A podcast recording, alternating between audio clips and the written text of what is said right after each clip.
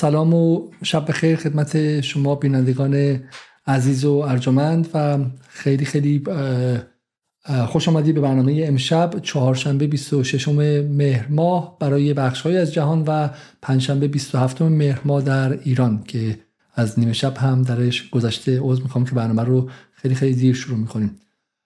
مهمترین خبری که امروز داشتیم در دوازدهمین روز این جنگ نابرابر و غیر انسانی که در یک سمتش تنها قدرت اتمی منطقه قرار گرفته و در سمت دیگرش مردمی که به شکلی جز موشک های نسبتا بدوی ابزار دیگر در اختیار ندارن. مهمترین خبر سفر جو بایدن رئیس جمهور آمریکا به مناطق به, به تلاویو و دیدارش با نتانیاهو بود. بسیاری منتظر بودن که درش در اون در این سخنرانی و در این سفر بایدن چه می‌کنه. البته دو اتفاق مهمی که افتاد یکی این که محمود عباس دیدار خودش با بایدن رو کنسل کرد و, و لغو کرد و همینطور هم اردن دیدار خودش رو با بایدن لغو به عبارتی منطقه در یک سو قرار گرفت و, و با اکراه از سفر بایدن باش برخورد کرد. ولی اسرائیلی ها او رو به آغوش گرفتن و فشار با لابی های اسرائیلی هم در این چند روز وحشتناک بالا بود و چشم ها بر این بود که بایدن چه میگه که حالا ما سخنرانی 15 دقیقه‌ای بایدن رو تا حد امکان تحلیل می‌کنیم امشب و همینطور هم خبر بعدی و خبر دومی که اتفاق افتاد واکنش ها به کشتار وحشیانه و جنایت جنگی آشکار اسرائیل در, در حمله مستقیم به بیمارستان الاهلی مسیحی یا بپتیست در غزه بود که با پرچم آبی سازمان ملل بر فرازش جز نقاط دزیگنیت شده یا علامت گذاری شده توسط سازمان ملل برای این نقاطه امن بود که می‌تونستن در اونجا جنگ زده ها و کسانی که از منازلشون فرار کرده بودن پناه بگیرن و با این حال با اینکه نقطه پناه گرفتن بود توسط اسرائیل بمباران شد. اما اسرائیلی ها بلافاصله این رو گره زدن به یک جنگ روانی رسانه ای که درش پس از حدودا نیم ساعت اول که با افتخار در مورد پیروزی کودکان نور بر کودکان تاریکی امثال نتانیاهو حرف زدن و اکانت رسمی توییترش ازش حرف زد یا حنانیا نفتالی جزو این ائمه پروپاگاندا و نیروهای سطح بالای جنگ روانیشون از حمله اسرائیل حرف زده بود. توییت ها یکی پس از دیگری پاک شد و گفتن که این راکتی بوده که از سوی حماس بکفایر کرده و به شکلی منفجر شده و تقصیر رو به گردن حماس انداختن و ما این قضیه رو هم امشب بررسی می‌کنیم که آیا واقعا این رو کسی خریده و کجاها فایده داشته نداشته اما مهمانان امشب من آقایان حمید شهرابی مسئول تحقیقات خانه آمریکایی لاتین در تهران هستند که احتمالا در چند برنامه قبلی جدال باشون آشنا هستید و از تهران ما رو همراهی می‌کنن. ایشون به ویژه امشب ما رو به سفری خواهند برد از واکنش ها در آمریکای لاتین به مسئله فلسطین و به واکنش مقامات رسمی آمریکای لاتین و همینطور هم جنبش های اجتماعی و جوامع این کشورها در این مسئله اینکه کدوم ها با اسرائیل ایستادن و کدام ها با فلسطین ایستادن و همینطور هم آیه فرید مرجایی نویسنده محقق و فعال ملی که از نیویورک با ما هستن و به ما به شکلی چه بسا کمک کنن که یک دید تاریخی داشته باشیم از اینکه مسئله فلسطین در ایران چه سابقه ای داره در دوره مرحوم مصدق چه بودش پیش از انقلاب چه بود و چه شد که امروز به این نقطه رسیدیم که بخشی از طبقه متوسط درس خوانده ایران ابتدا میگفتش که ملت چرا نشستین اینجا شده فلسطین و بعد رسید به شعار نقزین لبنان جانم فدای ایران و حالا می‌رسه به جایی که بخششون با دانسته یا نادانسته با پروپاگاندای اسرائیلی همراهی می‌کنن و از این نظر شاید بتونیم یک بحث تاریخی داشته باشیم. اما من از هر دو مهمان تشکر می‌کنم برای حضورشون و سعی می‌کنیم که اخبار و سه نفری با همدیگه بخونیم و تحلیل کنیم. سلام عرض می‌کنم خدمت شما آیه مرجعی. سلام خدمت شما. خیلی این موضوع خیلی تکان دهنده بود در این یک هفته. واقعا مردم فلسطین در یه بحرانی هستن یک آستانه ای هست. خب تبعاتی هم برای منطقه داره. حالا اینو به بحث می‌ذاریم دیگه. سلام به شما و همه بینندگان. آیه شهرابی به شما سلام عرض می‌کنم و خیلی خیلی ممنون که در کنار ما هستید. منم به شما سلام می‌کنم به مخاطبین برنامهتون سلام می‌کنم. تو یاد داشتم چیزی فکر کنم بهتون گفته بودم خدا قوت خدا قوت میگم برای کاری که دارید می‌کنید و این تلاش مستمر. بسیار عالی. خیلی خیلی ممنون. بریم سراغ خبر اول و یک نگاهی کنیم به اینکه سفر بایدن و دو خبر اصلی. من صفحه اول نیویورک تایمز رو اینجا با هم دیگه نگاه می‌کنیم و اولش اینه که US and Israel blame Palestinian group for hospital blast اینکه بایدن در سخنرانیش تقصیر رو به گردن به شکلی فلسطینی ها انداخت و بدون هر گونه سند و مستندی کنار اسرائیل نشست و تمام تقصیر رو در این قضیه به سوجری یا وحشیگری حماس از یک سم و بعد هم به حتی بیمارستان رو هم به اشتباه حماس به شکلی منتصب کرد. شما دیدید سخنرانی بایدن رو آیه مرجعی؟ نه من سخنرانی بایدن رو ندیدم ولی یه استنباطی دارم یه نکته ای و اون اینی که دو تا جنبه داره این اینکه متهم می‌کنن که حماس بوده. یکی اینکه یا مشکل پیام رسانی داره کاخ سفید الان چون در روزهای اول در 7 روز پیش اومده بود بایدن گفته بودش که حماس و فلسطینی ها سر بچه ها رو بریده بودن. خب این خیلی عجیبه و یکی دو روز بعد اینها کاخ سفید باید اینو تکسیب می‌کرد و بعد CNN هم اون تکسیب کاخ سفید رو منعکس کرد. حالا هم بدون اینکه تحقیقات لازم باشه اومدن یک دفعه ناگهانی میگن که حماس بوده. یا مشکل پیام رسانی داره کاخ سفید یا اینکه یه بخش پروپاگاندای غیر مستقیم داره. شما وقتی یک پروپاگاندا رو یه دروغ رو میندازید وسط اون کار خودش رو انجام میده. بعد اگه سه روز بعد بیایید اون رو تکذیب بکنید اون ضربه اولیه اون شستشو مغزی رو انجام داده. پس این می‌تونه استراتژی باشه که اینو میندازن وسط یه دروغ بزرگ اینو روی افکار عمومی امریکا و دنیا تاثیر می‌ذارن. ولی بعد می‌تونن اینو چیز بکنن. این سابقهش روی جنگ عراق هم بود دیگه. حالا من اینو طولانی نکنم. فقط یه مثال بزنم که روزنامه نیویورک تایمز میامد اطلاعات دروغ رو کاذب رو از دفتر معاون رئیس جمهور چینی می‌گرفت. این دروغ ها رو دو نفر دیوید گوردن و جودث میلر میذاشت از صفحه اول نیویورک تایمز. بعد که معلوم شد همینا دروغ بود بعد اینا یه معذرت خواهی یه پاراگرافی در صفحه 16 هم کردن دو سال بعدش. یعنی این جنبه پروپاگاندا که شما یه دروغ خیلی بزرگی رو میندازید وسط این یه تاثیر خیلی منفی داره. دیگه اینو نمیشه پاک کرد. بله. خیلی خیلی نکته مهمی حالا با هم دیگه اگه اجازه بدیم ببینیم بخشی از این سخنرانی بایدن رو که بهش اشاره می‌کنم دقیقا همین که میگید. حتی به این بحث گردن زدن و تجاوز کردن که بعدها معلوم شد واقعیت نبوده بهش خیلی راحت اشاره کردش. was deeply saddened and outraged by the uh, explosion at the hospital in Gaza yesterday. And based on what I've seen, it appears as though it was done by the other team, not not you. But there's a lot of people out there not sure. So we got a lot. We got to overcome a lot of things. میگه که به این بمباران دیروز توسط اون تیم دیگه اتفاق افتاد نه شما ولی یه سری آدم یه سری آدم هستن بیرون که این رو قبول ندارن و به همین راحتی از روش رد میشه یعنی چیزی که بعد به عنوان جنایت بپذیرن رو به همین سادگی به همین سادگی تموم میشه و من فهمم که شاید بعد نباشه های شهرهایی برای برای کلیت که یه نگاهی به این سخنرانی بایدن کنیم و هر دو دوستمون هم بالاخره می‌تونن در ترجمه به من کمک کنن ولی اجازه بدیم که ما not alone. You are not alone. As long as the United States stands, and we will stand forever, we'll not let you ever be alone. Most importantly, the uh, I know the recent terrorist assault on the people of this nation has left a deep, deep wound. More than 1,300 innocent Israelis killed, including at least 31 American citizens by the terrorist group Hamas. Hundreds, hundreds of young people at a music festival the festival was for peace, for peace, gunned down as they ran for their lives.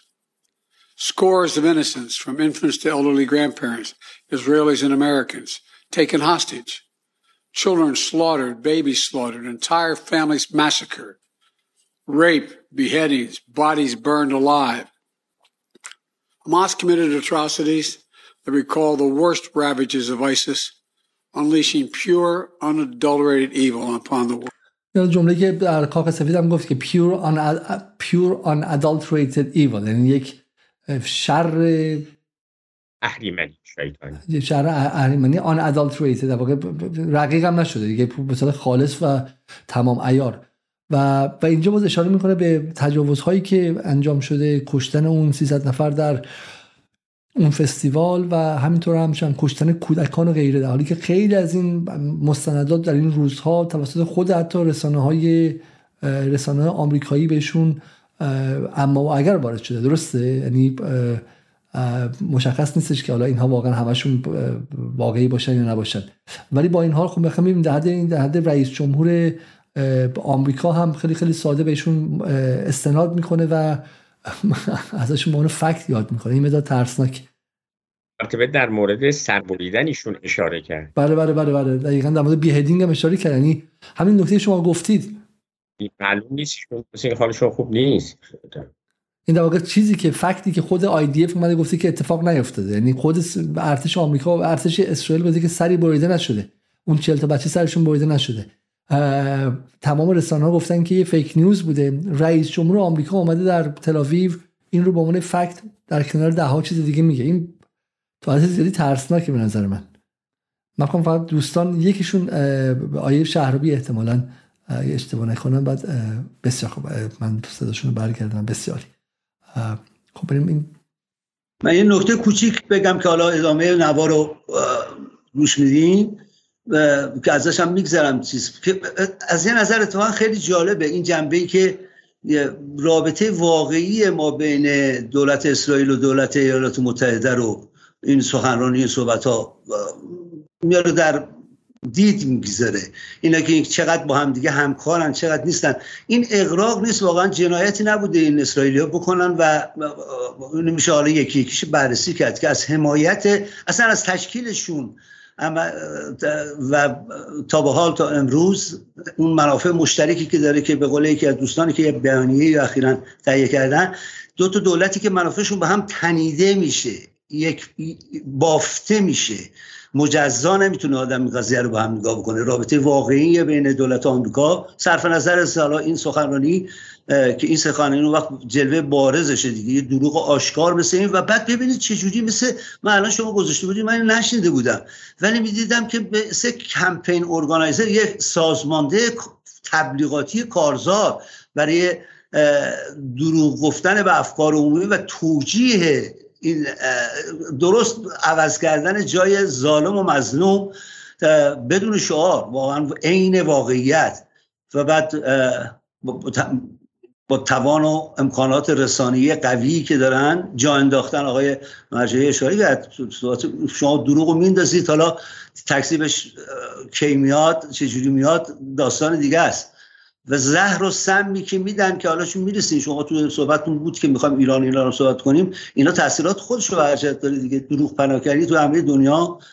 ولی خب علیرغم حالا می‌بینیم که مخالفت های عمومی هم با این جریانات هست و این دروغ ها اونجوری هم پذیرفته نمیشه. یعنی می‌بینید رسانه های و این تظاهرات همبستگی که حالا در ادامه برنامه نشون می‌دید اینم عیان می‌کنه که اون طرف قضیه هم معادلات فقط این نیست که تو صحنه قدرت نظامی و مقاومت توی صحنه نبرد نظامی تغییر کرده. یه مقدار این ریزش دروغویی چون این جریان فارس فلگ و پرچم دروغینی که باش اینا تو تاریخ کار کردن از زمان شکلگیری ایالات متحده ایالت هایی که از مکزیکی تک, تک جنگ های اینا رو شما بدون اقراق که بررسی می‌کنه می‌بینی یه فاصلک یه پرچم دروغین ساختن.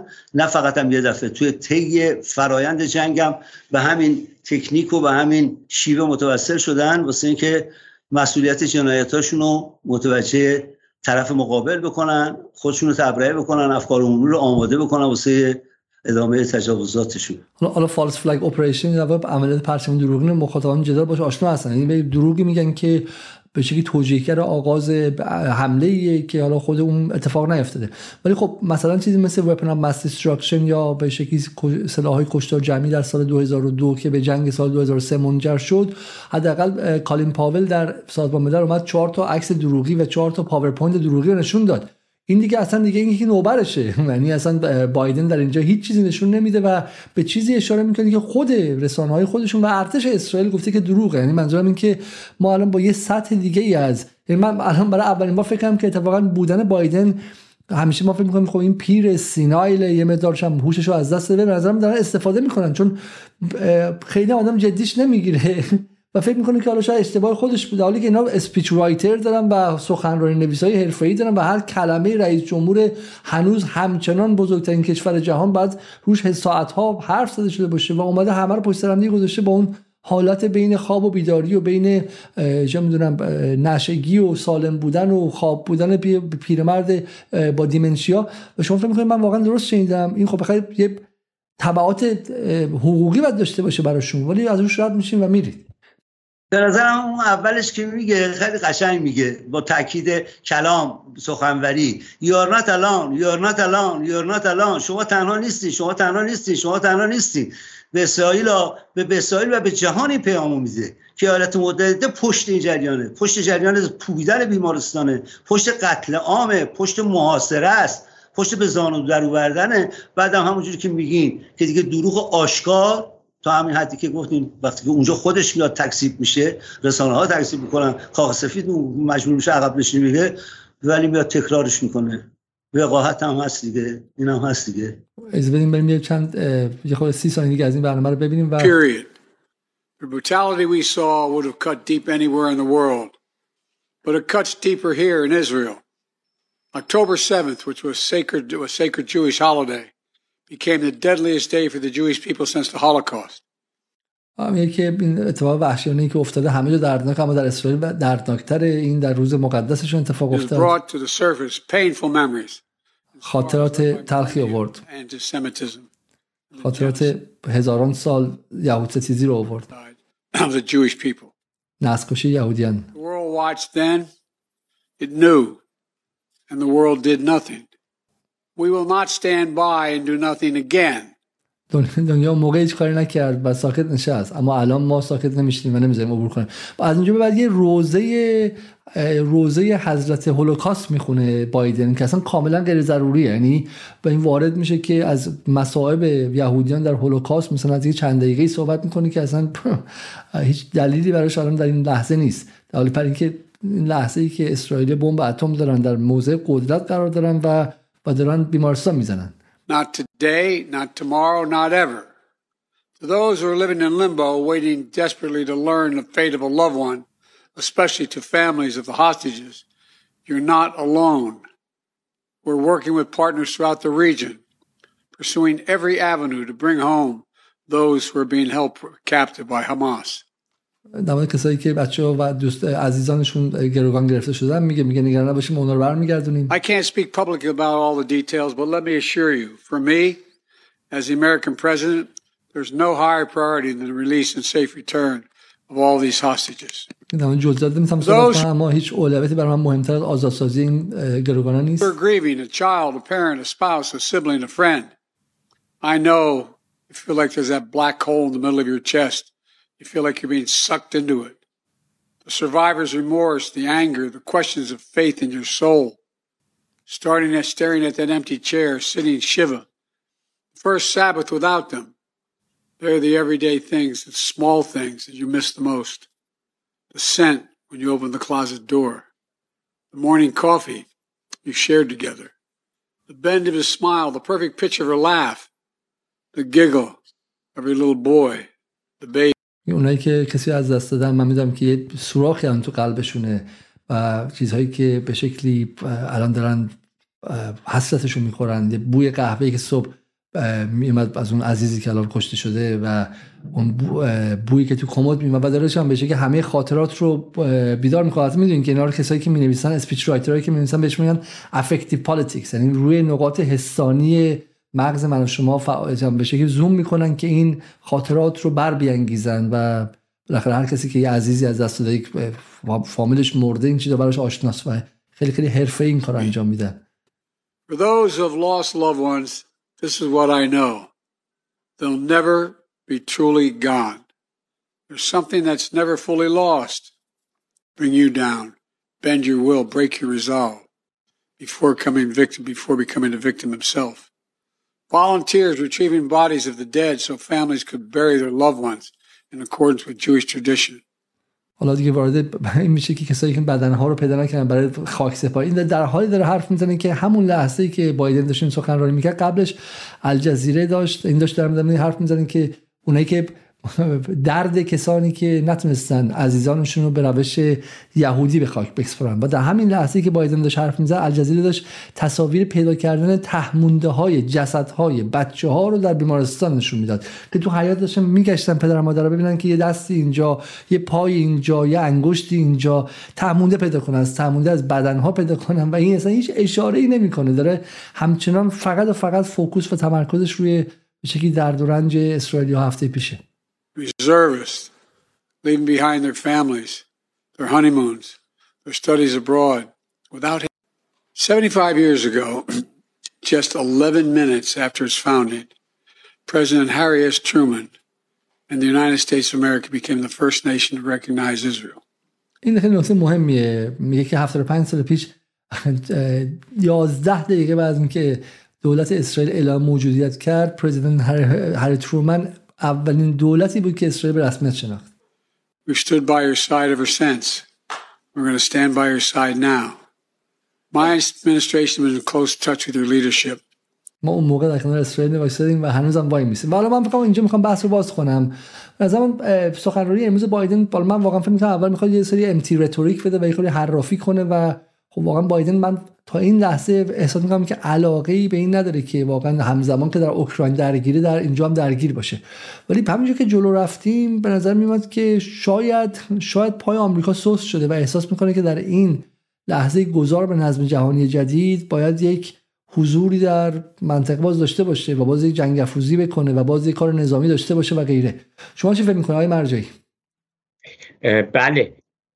راستش خب اول در مورد این سخنرانی همونطور که شما گفتین یه نکته که به ذهن آدم خطور می‌کنه اینه که بعضی ها تاریخ زدایی می‌کنن در مورد اسرائیل ولی ایشون الان داره یک مسئله رو یه دفعه در خلع بحث می‌کنه اتفاقی که در روز طوفان الاقصا اتفاق افتاد ایشون داره در خلع اون رو تحلیل می‌کنه از نظر احساسی.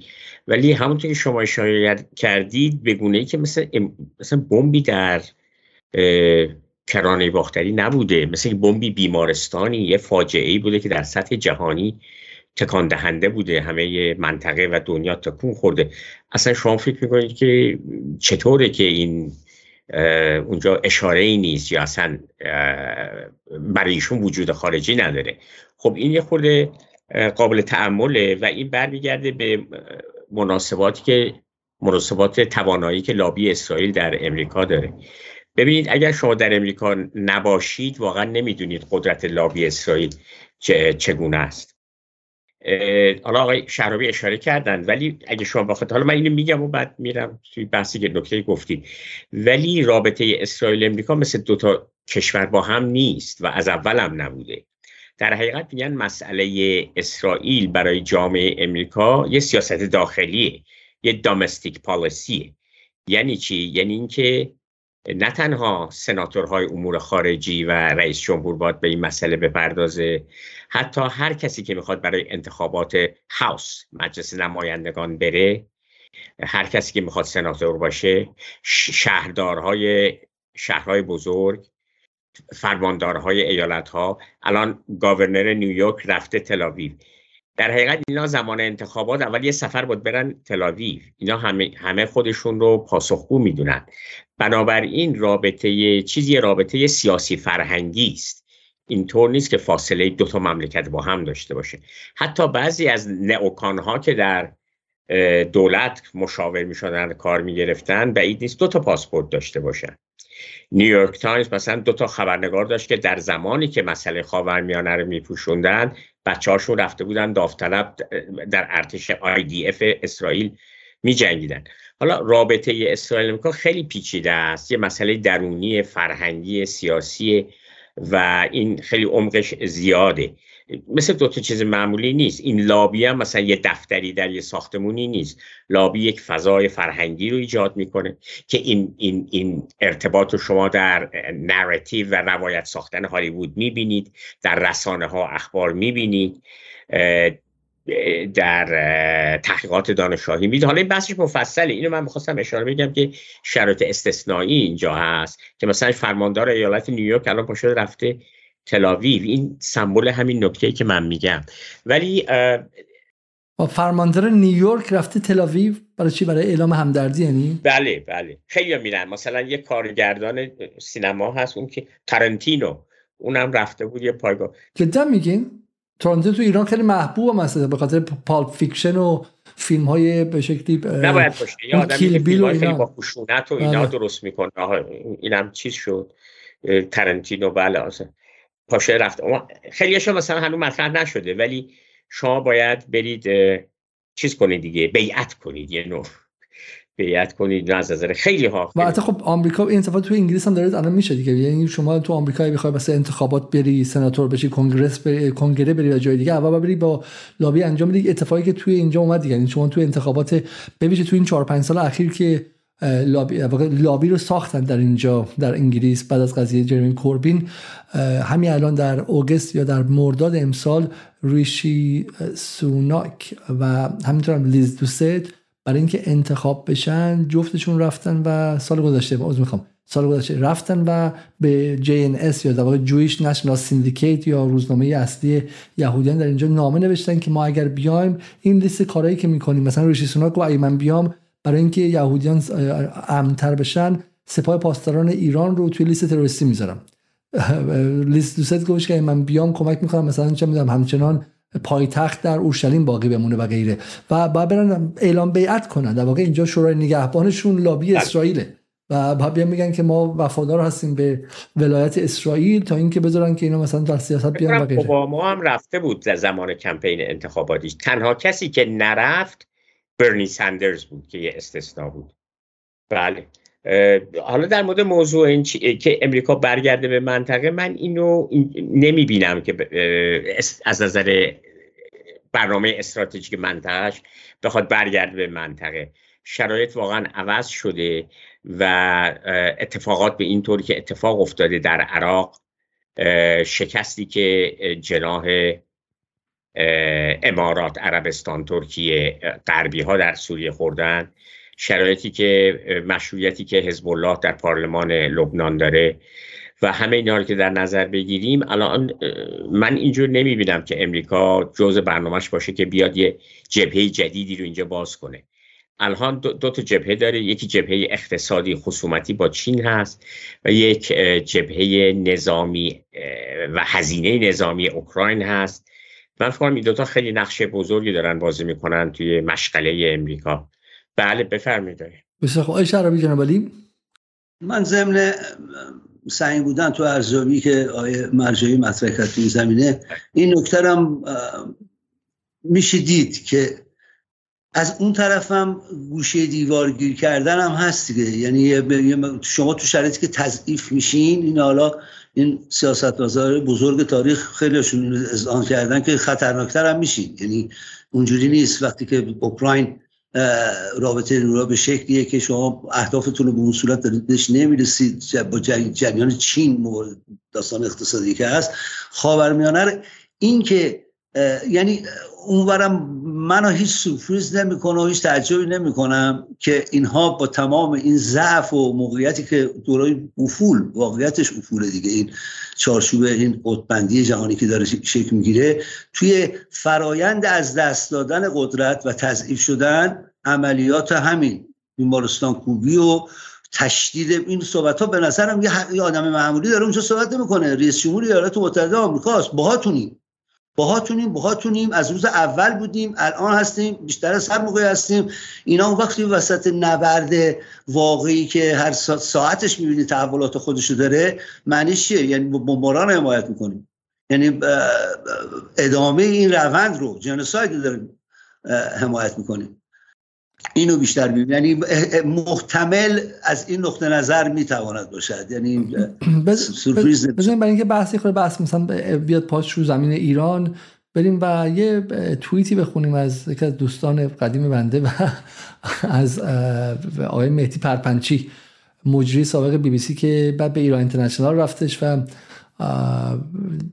حالا از آقای پرپنچی خب سال من سالها مثلا میشناسمشون و همیشه همیشه از همون سال 2009 که اولین بار دیدمشون مدافع حمله آمریکا به عراق بود و یک از نظر سیاسی همیشه به نوکان ها نزدیک بود خودشون می‌دونست حالا اون موقع چون تو بی بی سی بود دست و پاش بسته بود برای اینکه اعلام کنه. میگه که هدف اعلام شده اسرائیل مبنی بر نابودی حماس و تغییر رژیم در غزه جز با ورود نیروی زمینی به غزه موثر نیست. اگر اسرائیل اجرای این برنامه جدی باشه جمهوری اسلامی دیگر نیروی نیابتی خود یعنی حزب الله رو وارد معرکه خواهد کرد. آمریکا به دنبال آمریکای بایدن دنبال جنگ نیست. ناو هواپیمابرش هم برای جنگ نفرستاده به خاورمیانه این ناوها رو برای مهار واکنش اسرائیل و ایجاد بازدارندگی برای دشمنای این کشور فرستاده. اسرائیل تا امروز به توصیه آمریکا حمله زمینی رو به عقب انداخته اما به نظر می‌رسه همچنان بر تغییر رژیم اصرار و دیر یا زود نیرو زمینی خودش رو وارد غزه خواهد کرد. دو سفر پیاپی بلینکن هم اگر تاثیر در بازداشتن اسرائیل از تهاجم زمینی به غزه داشت نیازی به سفر بایدن نبود. در جنگ 22 روزه حماس 2300 راکت فرستاد. در جنگ 15 روزه سال 2021 این به 4380 رسید و در حال حاضر همین دو روز اول همین روز اول 2500 تا بوده و الان هم هزار تا راکت روزانه داره میاد. افزایش تصاعدی توان آتشبار حماس. گویای اینه که اگر این گروه کماکان غزه رو در اختیار داشته باشه در چند سال آینده اسرائیل با آتشباری به مراتب قویتر رو خواهد. برای همین اسرائیل می‌خواد که کارش رو یکسره کنه. در صورت عملی شدن این تصمیم تهدید حزب الله جدیه. حزب الله لبنان که سال 2006 مجهز به 14000 موشک بود الان 150000 موشک داره که بعضیش نقطه زن و بر 300 کیلومتر هستن. بالا میگه موشکایی که به اذعان نصرالله همه با پول ایران تهیه شدن. خاورمیانه آبستان حوادثی است که نطفه آن بیش از یک دهه بیش بسته شده و آثار مخرب ماندگار داشته و خواهد داشت.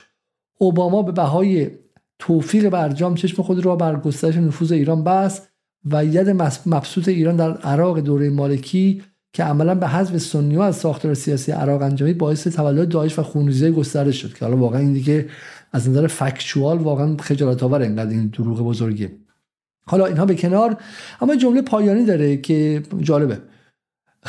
میگه سرازی شدن میلیاردها دلار به اقتصاد ایران. پس از برجام که حالا اینم باز جز فیک نیوز هاست پول هنگفتی به صنایع نظامی ایران و سپاه و نیرو قدس تزریق کرد و پولی که به ایجاد گروه های نیابتی متعدد در کشور منطقه و تعلیم و تمویل و تجهیزشون منجز شده تمویل این یعنی متمول شدن و پولدار شدنشون که اینم باز یک fake news ه. اما این جمله پایانی جمله‌ای که حرف خدای پرپنچه حرف ultra right آمریکاست. ما از همه در حال حاضر داریم میگه آمریکا که در سالهای نچندان دور با قدرت گرفتن progressive ها منظورش اوباما و دموکرات هاست سودای خروج از خاورمیانه را در سر داشت امروز کم کم متوجه می شود که حتی اگر از خاورمیانه خارج شود خاورمیانه از او خارج نخواهد شد. چرا این مهمه؟ این دقیقا حرفی که فرید زکریا همین روز یکشنبه در برنامه جی پی اس یا Global Public Square گفت و اونم معتقده که این در واقع بخشی از نیروهای آمریکا دارن می‌زنن که باید پول بیشتری از نظر نظامی خرج کنیم و اینا. خب مسلما خیلیشون وصلن به military industry complex و می‌خوان بمونه آمریکا و و شروع کنه به خرج کردن در باز می‌خوام من خب خرج کردن خرج کردن در خاورمیانه. این جمله رو اینو من گفتم که داره آمریکا دو دل میشه به نظر میاد. حتی اینا می‌خوان دو دلش بکنن. که باز برگرده دو تا پایگاهش رو نگه داره اینجا و از خاورمیانه خارج نشه. خب و تمام اون در واقع تیلت تو ایژیا یا اون چرخش به آسیایی که قرار بود انجام بده بره به سمت چین و بعدم تو اوکراین درگیر شده رو انجام نده. حالا اگه روی این حرفی هستش آیه مرجعی بله. دوستان بله، نگاه شما بشنوم. دارم؟ آقای شهرابی اول می‌خوام صحبت کنن یا؟ من بگم چند بفهمید شما با سوال شما بله. کردم ببینید ایشون پنج تا نکته رو میگه ولی توش سیزده تا اشتباه داره. به قول معروف حسن و حسین هر سه دختران مقاویه بودن. اولا ایشون میگه که حماس بازوی محور مقاومت. خب این اشتباه اینجور نیست. حماس جز باز بازوی محور مقاومت نیست. و در زمان بحرانی که در سوریه پیش اومد حماس اصلا همراهی نداشت برای آوردن ثبات در سوریه. موضع خوبی نداشت. حالا اون مسئله در حال بررسی و تحلیل شدنه. این یک. دو که ایشون میگه آتشبار اینها به صورت تعاودی می‌خواد یه چهره ای از حماس بده یا مقاومت فلسطین بده که آتشبارش به صورت تصاعدی داره میره بالا. بنابراین اسرائیل امریکا باید یه کاری بکنن. ولی ایشون یه چیزی در نظر نمی‌گیره و این یک دید متدولوژی درستی نیست. این متدولوژی پوزیتیویستی فقط به آتشبار نگاه می‌کنه. ولی اتفاق دیگه هم داره میفته جامعه ها که منجمد نیستن. ثابت و ساکن که نمیمونن. تحولات در منطقه در حال تغییره به خصوص در مناطق کرانه باختری و قزم شرایط اجتماعی عوض میشه. این دید نگاه نمی‌کنه که شرایط اجتماعی ساکن نیست. مردم تحت اشغال هستند زندگی فردیشون اجتماعیشون تحت فشار فوقالعاده است. غزه به عنوان یه زندان روباز در یه شرایط بحرانیه. خیلی از نظارگران این مسائل میدانی اجتماعی رو نمی‌دونن. از خارج به صورت انتظایی فکر می‌کنه این جریان باید استمرار پیدا کنه. کسی نباید مقاومت بکنه. این یه مشکلی که این دید داره. مشکل اشتباهی هم دیگه باز اوباماست و که ایشون هم باز یه دید نئوکان داره. یعنی طرفدار از راست راست جنگ طلب این دید رو از اوباما داره. این دید از اوباما وسیع نیست حتی در امریکا و اروپا. اینه باید در نظر جمله آخرشون هم که ایشون همون اون نتیجه گیری سیاسی است که خب منطقی نیست. بله تشکر. بسیار عالی. خب آی شرابی در خدمت شما هستیم. ببینید اینجوری هستش که واقعیتش این خاورمیانه اینکه منطقه استراتژیک برای نظام امپریالیستی برخص ایالات متحده بوده این کامکان با قوت خوش باقی دیگه. هست. این شرط طوری پیش میره که یه قدمایی به طرف اینکه حالا کمرنگتر بشه حضور نظامیش حالا در رابطه با افغانستان نام که می‌بینیم افغانستان عراق یه قدمای شما محدود تو این زمینه به خاطر اوجگیری مبارزات بهش تحمیل میشه و گوشیده شدن جبهه های دیگه و اولویت های دیگه که مثل درگیریش با چینا هست. ولی خب واقعا این نکته که این آقا آخرش بندی کنه از این زاویه به نظر من اشتباه من مخالفتی با ایشون ندارم. از این زاویه که منافع استراتژیک باقیه حفظ این منافع این خطر رو به طور بالقوه و به طور بالفعل چون توی خلق داریم صحبت نمی کنیم من شما که الان برنامه رو گذاشتیم داریم صحبت می‌کنیم بمباران ادامه داره. با حمایت ایالات متحده ادامه داره. این یعنی اون چیزی که برگشت حالا آینده دراز مدتش رو بگذاریم کنار. همین حالاش حضور پررنگتری از خودش داره نشون میده حمایت سریعتری رو از اسرائیل علیرغم بحثایی که هستش که و, یه مقدارم واقعیه که عین هم در رابطه با هر تکنیک تاکتیک جنگی نیست. ولی در کلیت حمایت می‌کنه و عقب نشینیش از این جریان به عوامل مختلفی بستگی داره. به نظر من حالا ممکنه این شعاری و خوشبینانه به نظر بیاد حالا هر چی به نظر میاد ضرباتی هم که متحمل شده و در ادامه این جریان مقاومت داره متحمل میشه بلوک ساینیستی امپریالیستی شرایط اینجوری به وجود نمیاره که شما مطابق دلخواهت عمل کنید. حالا میرم برمیگردم. خیلی خوب. شما تشریف داشتین یه اتفاقاتی افتاد. برگشتن مجددتون با داستانهای اینجا مواجه هستش. این جریان حزب الله و خطراتی که احساس می‌کنن به نظر من این صحبتی که آقای خامنه ای می‌کنه پریروز که یه دقدقه یه کسی که واقعا کلان داره به منافع ملت های خاورمیانه نگاه می‌کنه شرایط نگاه جهانی نگاه می‌کنه میگه نکنین یه کاریو که نشه جمعش کرد دیگه. این لبریز داره میشه. و عمل کردی که امروز داره اینو میشه راجبش قضاوت کرد. آینده رو حالا بذاریم واسه آینده. عمل کرده امروزش و این سخنرانی که شما پخش کردین که با هم دیدیمش اینو داره نشون میده که بیش از همیشه به قول خود آقای بایدن ایالات متحده در کنار اسرائیل همگام با اسرائیل و هیچ تضاد اساسی وجود نداره تا آینده رو حالا ببینیم. حالا این نکته خیلی نکته مهمیه که واقعا ایالات متحده و اسرائیل با همدیگه یکی هستن. حالا ما در برنامه که پیروز یا سه چهار روز پیش با علی عبدی داشتیم توضیح داد که در این به قول معروف The New Castle of Zion که به قول رونن برگمن خبرنگار نیویورک تایمز هستش این قلعه ای که ساختن برای نیروهای نظامیشون زیر زمین یه اصلا عضوش هم سنتکامه. این رسما سنتکام یا به شکل مسئول نظامی آمریکا توش عضوه و با هم دیگه چارتشون یکی یا به قول شما امروز من تازه امروز دیدم که چند نفر از سناتورها و congressman های آمریکا dual citizen اسرائیل هستن. یعنی طرف نماینده مجلس و رسما یه دونه پاسپورت اسرائیلی هم دستشه. بعد میری داخل اقتصاددان هاشون داخل داخل تجارشون داخل بانکدارهاشون داخل سازندگان به شکل اینداستریشون داخل رسانه هاشون و غیره. و اصلا باور نکردنیه این تعداد کسایی که دوال نشنال هستن و غیره. برای ما همه اینها رو به شکلی می‌بینیم و اینها همش هستش. این سوالی که واقعا بود این بود که آمریکایی ضعیف شده آیا می‌تونست باز خرج کنه اینجا باز بمونه اینجا و باز خرج کنه و بالاخره موندن در خاورمیانه هزینه داره؟ و همین امروز یه فقره چکی که اسرائیل برای آمریکا فرستاده چون حداقل سعودی فرقش این بود دیگه.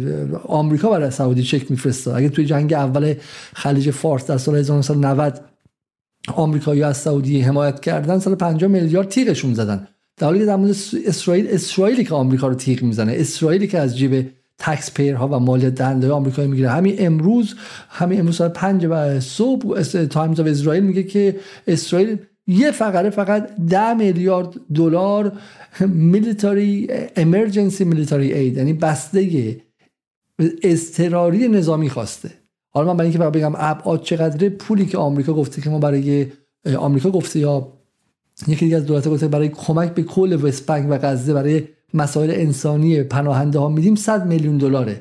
100 برابرش برای بمب و برای اون به شکلی آیرون دومیه که امروز آقای بایدن تعهد کرد که ما همش تامین می‌کنیم. نگران نباشید تمام تمام مسائل نظامی شما با ماست. یعنی از فردا هر چی که خواستین بمب پلوتونیوم برای همین به نظر که باز داره آمریکا به این سمت میره و از خاورمیانه بیرون نمیاد. برای ما من منتظر جنگ های جدیدتری باشیم. حالا همه حرفایی که من زدم این که به نظر میاد که خاورمیانه به سمت صلح نخواهد رفت. و اون مسیری که حالا به قول شما آقای خامنه‌ای یا محور مقاومت یا هر چیزی پیش بینی کرده بود که یک تضعیف اسرائیل از بین رفتن اسرائیل به عنوان حکومت آپارتاید و دومیش خروج امپریالیسم نظامی از این منطقه آقای شهرابی به نظر میاد که حالا حالا در افق نیستش. شما می‌بینید چه چیزی در افق؟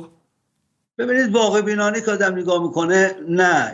بستگی داره حالا افق هم چقدر دور نزدیک. من واقعا سخت قضاوت کردن. یه کاریکاتوری رو من دیدم دوستان تهیه کرده بودن تو این شبکه ها. میاد وایرال شد که رئیس سپاه رو نشون میده فرمانده نیروهای نظامی ایران پیش آقای خامنه‌ای نشسته. در گوشی آقای بهش میگه ما گفته بودیم 25 سال. این از این ور جواب میده میگه ببخشید ما دورش ندیده بودیم. یعنی پنج ساله رفتیم واسه این جریان به اصطلاح چشم انداز سقوط دولت اسرائیل. و روز و ماه و اینا رو که بسریم کنار روند رو روند رو روند کلی رو چون واقعا سخت دادم خود چارچوب زمانی واسه این تهیه کنه.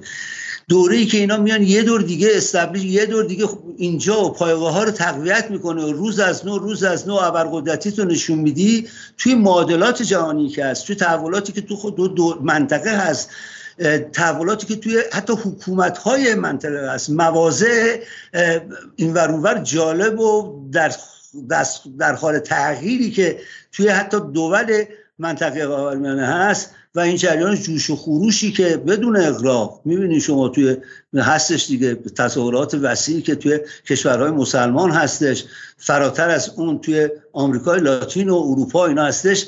بازگشت به این چیز مثل چیزه؟ یه خورده شطور در خواب بیند پرمدانه نه که این رویا یا این برنامه رو در سر ندارن ولی با موانع زیاد مواجهن. که با چی هم مواجهن؟ شما ببینید از یه طرف این بمباران داریم که دل آدم رو خون می‌کنه. واقعا آدم بدون اغراق متاثر میشه از این طرف. از این طرف هم صحنه که نگاه می‌کنید رابطه نیروها این اغراق نیست که به نفع نسبت مقاومت تغییر کرده. خود این عملیات به خودی خودش اینو نشون داد. به خودی خودش به عنوان یه رویداد. خیلی هم بارز اینو نشون داد. و علایمنت ها و همسویی های جدیدی که توی این فرایند چک می‌گیره بیشتر موانع رو نشون میده. ولی نه منم به عنوان یه چیزی که بشینیم ثانیه شماری کنیم و ساعت شماری کنیم و هفته شماری بکنیم که دولت اسرائیل برود خیر. شاید اینطوری بشه گفت که تو این فرایندا رسیدن مردم فلسطین و حقوق قانونی و بین المللی خودشون رو بازگشت به سرزمینشون رو با علا رقم بمباران این بیمارستان و بمباران های متعدد هر دقیقه که داره می‌کنه من بعید می‌دونم نمی‌بینم که اینا بتونه نقش بازدارنده ایفا بکنه یه سرکوب و وحشت و فروکشی رو ایجاد بکنه. ملت ها همه همه مردم متاثر از این جنیات برگردن برن تو خونه هاشون و آقایون هم بمباران رو ادامه بدن. فعلا که این مشهود تمام قد ایالات متحده پشت اسرائیل واسده تمام قد. این صحبتی که آقای بایدن فرش خیلی اهمیت داره. اینو جای اینکه ما تفسیر کنیم و بخوایم بخوایم تعبیرات خودمون بگیم ایشون به استراحت خودش میگه بودیم روز اول بودیم الان هستیم در آینده بیشتر خواهیم بود. شما اشاره داشتین این وسط باید هم دید. شما کمپانیا کامپلکس های نظامی دارین توی این جریانات. بنده و شما بچه اون فلسطینی کشته میشه ولی همون با همون جسدی که اونجا افتاده یکی جیبش داره پر میشه. اینا سلاحاشون رو میفروشن. اینا جنگ رو تشدید می‌کنن. یه جونورای عجیب غریبی هم هستن دیگه. واقعیتش اینه که هیچ وقت نمیشه این رو دست کم گرفت. قابلیت ها ظرفیت های واسه جنگ افروزی جنایت امپریستا رو به نظر من به محض اینکه آدم یک لحظه روش قفلت کنه یا دست کم بگیره خطا رفته. اینا این ظرفیت ها رو تو تاریخ تو خودشون نشون دادن. هر چقدر که ضعیفتر میشن به نظر من بیشتر این برخلاف این که آدم فکر می‌کنه که قالب بیمارستان زدن دیگه تموم میشه نه. این نوع سویت این نوع جنایت و نسکشی من زیاد آلترناتیو دیگه هم در مقابل آمریکا از اون نظر نمی‌بینم. یعنی آدم می‌بینه که از نظر اونا هم که نگاه بکنید خودتون جایی چیز بسرید که آقا از شر این قضیه باید خلاص شد. به قولشون میگن وایپاتش کرد باید باید جارو کرد اینجا حالا میگن هماست ولی نسبت تو من تو پرانتزم بگم حالا اینکه بازی مقاومت هست هم هست اینا واقعیتش که رهبری یه بخش از رهبری جانانه مردم فلسطین امروز هماس دیگه. حالا گذشتهش چی بوده اینا؟ امام هم تو این زمینه داره. معیار حال افراد است جریانات است. تو این تحولات الان شما ببینید دیگه تو این صحنه نبرد هر کی که بخواد صحنه واقعی رو ببینه و از تعصبات حرکت نکنه می‌بینه که نسبت جریان حماس و علاوه بر اون نسبت جریانات دیگه متحد شدن بیشتر از هر موقعی. شکاف توی چیزی می‌بینید که بحث نمی‌خوام خارج بکنم. اگر بسیار خب حالا بالا بهش می‌رسم. من میگم من این اضافه کنم که میگم حالا من دوست داشتم یه تیکه دیگه از این سخنرانی بایدن رو من ببینیم شاید خودش مشخص کننده باشه. من فکر که به اینجا باشه. You are not alone. To shelter survivors, retation, and so much more. The state of Israel was born to be a safe place for the Jewish people of the world. That's why I was born. I've long said. born نبودش یه جوری چیزی نبود که به دنیا بیاد به دنیا آمدن خیلی اتفاق ارگانیکیه یه چیزی رو ترانسپلانت کردن از جای به جای دیگه بردن If Israel didn't exist we'd have to invent it While it may not feel that way today, Israel must again be a safe place for the Jewish people. این جمله خیلی مهمیه که واقعا رو safety اسرائیل داره تاکید می‌کنه و اینکه ما اسرائیل رو باز یک بار دیگه بعد واسه یهودیان امن کنیم و بازم میگم این خیلی نکته مهمی که اشاره به به به two state solution یا به بحث واقع peace اصلا به هیچ وجه نمی‌کنه و این واقعا نشون میده که در چه موقع ضعیفیه بایدن. چون شما می‌دونید که رئیس جمهور آمریکا زورشون بر نشان نماد زورشونه که اگه خیلی قوی باشن تو داخل اوضاعشون خوب باشه و محبوبیتشون بالا باشه میرن دنبال اینکه پیس رو در خاورمیانه بیارن. و بایدن انقدر بایدن انقدر ضعیفه که اصلا چنین خوابی رو نمی‌بینه و میگه مثلا در اینجا تمام تمرکزش روی اینه که فعلا فشار لابی اسرائیل از روش برداشته بشه برای 24 ساعت. I promise you we're going to do everything in our power to make sure that will be. 75 years ago, just 11 minutes after its founding, later sons, daughters, children, even bases are never clear or easy for the leadership. There's always cost. but it requires being deliberate. It requires asking very hard questions. حالا اینجا بحث این مطرح می‌کنه که واقع این 11 سپتامبر هم از 11 سپتامبر بزرگتره و ده چون جمعیتی شما خیلی کوچکتری نزدیک 100 برابر 11 سپتامبر و در واقع بالا همون چیزی که آقای مرجعی بهش قبلا اشاره کرد یک کارت بلانشی یا یک چک سفید امضای امروز آیه مرجعی جناب جو بایدن با همین حالت حالا تو فارسی میگن خزروخان حالت نیمه هوشیار و اینکه من اصلا می‌فهمم چی میگم نمیگم. تو همین حالت مست هوشیاری یک کارت سه چک سفید امضایی داد دست نتانیاهو و دولت اسرائیل و ارتش اسرائیل که هر کاری که می‌خواستن بکنن. از ما این فقط در این قضیه نبودش. ما از روز اول این ترند یا این روند رو دیدیم. یعنی همون بحث تمرکز بیش از اندازه روی بحث حماس و اون بحث مهمونی فضای روانی و اخلاقی وضعیت طوری معرفی کرد که یک جنایت غیر unprecedented بدون سابقه انجام شده و هر کاری مقابلش کنیم کمه. هر کاری مقابلش کنیم کمه. به قول معروف واقعا شما الان به اسرائیل الان مثلا چند بمب فسفوری بمب شیمیایی هم بندازه دیگه هیچ چیزی نمی‌تونه بگن. یعنی اسرائیل کارت بلانش داره. این ریسپشن این قضیه و در واقع دریافت این قضیه تو آمریکا که شما هستین چطور بوده؟ بله ببینید خب سیاستمدارای امریکا باید این این موضع رو بگیرن. همونطور که من در دفعه قبل توضیح دادم یه شرایط استثنایی در امریکا جامعه امریکا به وجود اومده بعد از جنگ جهانی دوم. ببینید قبل از جنگ جهانی دوم امریکایی های یهودی تبار خیلی هویت یهودیشون رو اهمیت نمی‌دادن. بعد می‌رفتن سعی می‌کردن که اسیمیله بشن موزیک های فوک رو یاد بگیرن خودشون رو امریکایی تر از امریکایی ها جلوه بدن. ولی بعد از جریان به وجود اومدن اسرائیل و جنگ جهانی دوم شرایط کاملا تفاوت پیدا کرد یه حالت استثنایی داره که فقط از داخل امریکا میشه اینو درک کرد و حذف کرد. این اینجا هست. ولی ببینید این موضعی که کاخ سفید می‌گیره اینها این این بحرانی که در منطقه هست بحرانی که در سرزمین های اشغالی هست اینو حل نمی‌کنه. و اینها باید این نکته در نظر داشته باشند که مثلا ببینید ابراهامیک اکورد توافق ابراهیمی هدفش زمان ترامپ و دامادش کوشنر این بود که جریان ایران محور مقاومت فلسطین رو کنار بذاره یک برنامه را بندازه. حالا داشتن برنامه اسرائیل عربستان رو دنبال می‌کردن که این هم به نوعی فعالیت و تکاپو هست که بتونن فلسطینی ها رو باز دور بزنن و دعوت نکنن که این مسئله انجام بشه. همین این تکاپوها در حقیقت مسئله رو حل نمی‌کنه. باید توافقی باشه که این مسئله فلسطین یک سرزمینی برای فلسطین این رو باید ادرس کنه این رو باید بهش بپردازه. این پوزیسیون هایی که کاخ سفید می‌گیره این, این انتها نداره. یه مقاله خیلی جالبی توی نیویورک تایمز بود سه چهار روز پیش. یک نتیجه گیری می‌کرد bold. میگفتش در جنگ های طولانی اون طرفی پیروز میشه که حالت توانایی استمرار رو داشته باشه و زمان جنگ طولانی لاجستیکش از لاجستیک و چیز برخوردار پشت جبهه‌ای باشه.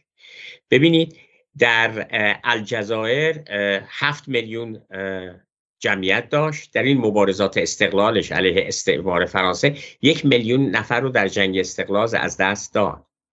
این جنبش استقلال خواهی الجزایر این استمرار رو داره چون کشور خودشه. بعد از یه مدتی دیگه علا رقم جنایاتی رو که فرانسوی ها می‌کردن روستاها رو میسوزوندن اینا باز می‌رفتن. در ویتنام هم همینطور بود. ببینید در اینجا هم باید شما در نظر داشته باشید. این ضربه رو می‌زنید یه بیمارستان رو می‌زنید مردم رو چی حالا این سوال انسانی و فلسفی مطرح میشه. آیا واقعا الجزایر باید یه میلیون نفر از دست بده که استقلالش رو بده؟ آیا در غزه از نظر انسانی و فلسفی این سوال پیدا میشه؟ این همه انسان باید این فرزندان این کودکان این پدر مادرها باید این صدمه رو ببینن؟ چرا سیستم قدرت این درک تحلیل رو نداره که در نهایت این مسئله باید حل بشه؟ بالاخره این عکس من به صحبت آقای بایدن اینه که هنوز نوک دماغشون رو می‌بینن این سیاست رو با فشار و اون متد پوزیتیویستی تحولات اجتماعی رو می‌خوان خارج در خلع ببینن و این جواب نمیده تا اینکه به این مسئله پرداخته بشه. میلیون ها نفر فلسطینی در کرانه باختری قیبشون نمی‌ذاره. دو میلیون دو میلیون نیم در غزه قیب نمیشن. صدها هزار نفر آوارگان فلسطینی که در اردوگاه های سوریه هستند. آوارگانی که در آوارگان فلسطینی که در اردوگاه های لبنان هستند. در اردوگاه های اینها وجود خارجی دارند. شما با زور و نیزه و این کشتارها این مسئله محو نمیشه. باید این دیده کوتاه مدتشون رو کنار بذارن به نظر من نسبت به صحبت آقای بایده بله، بله.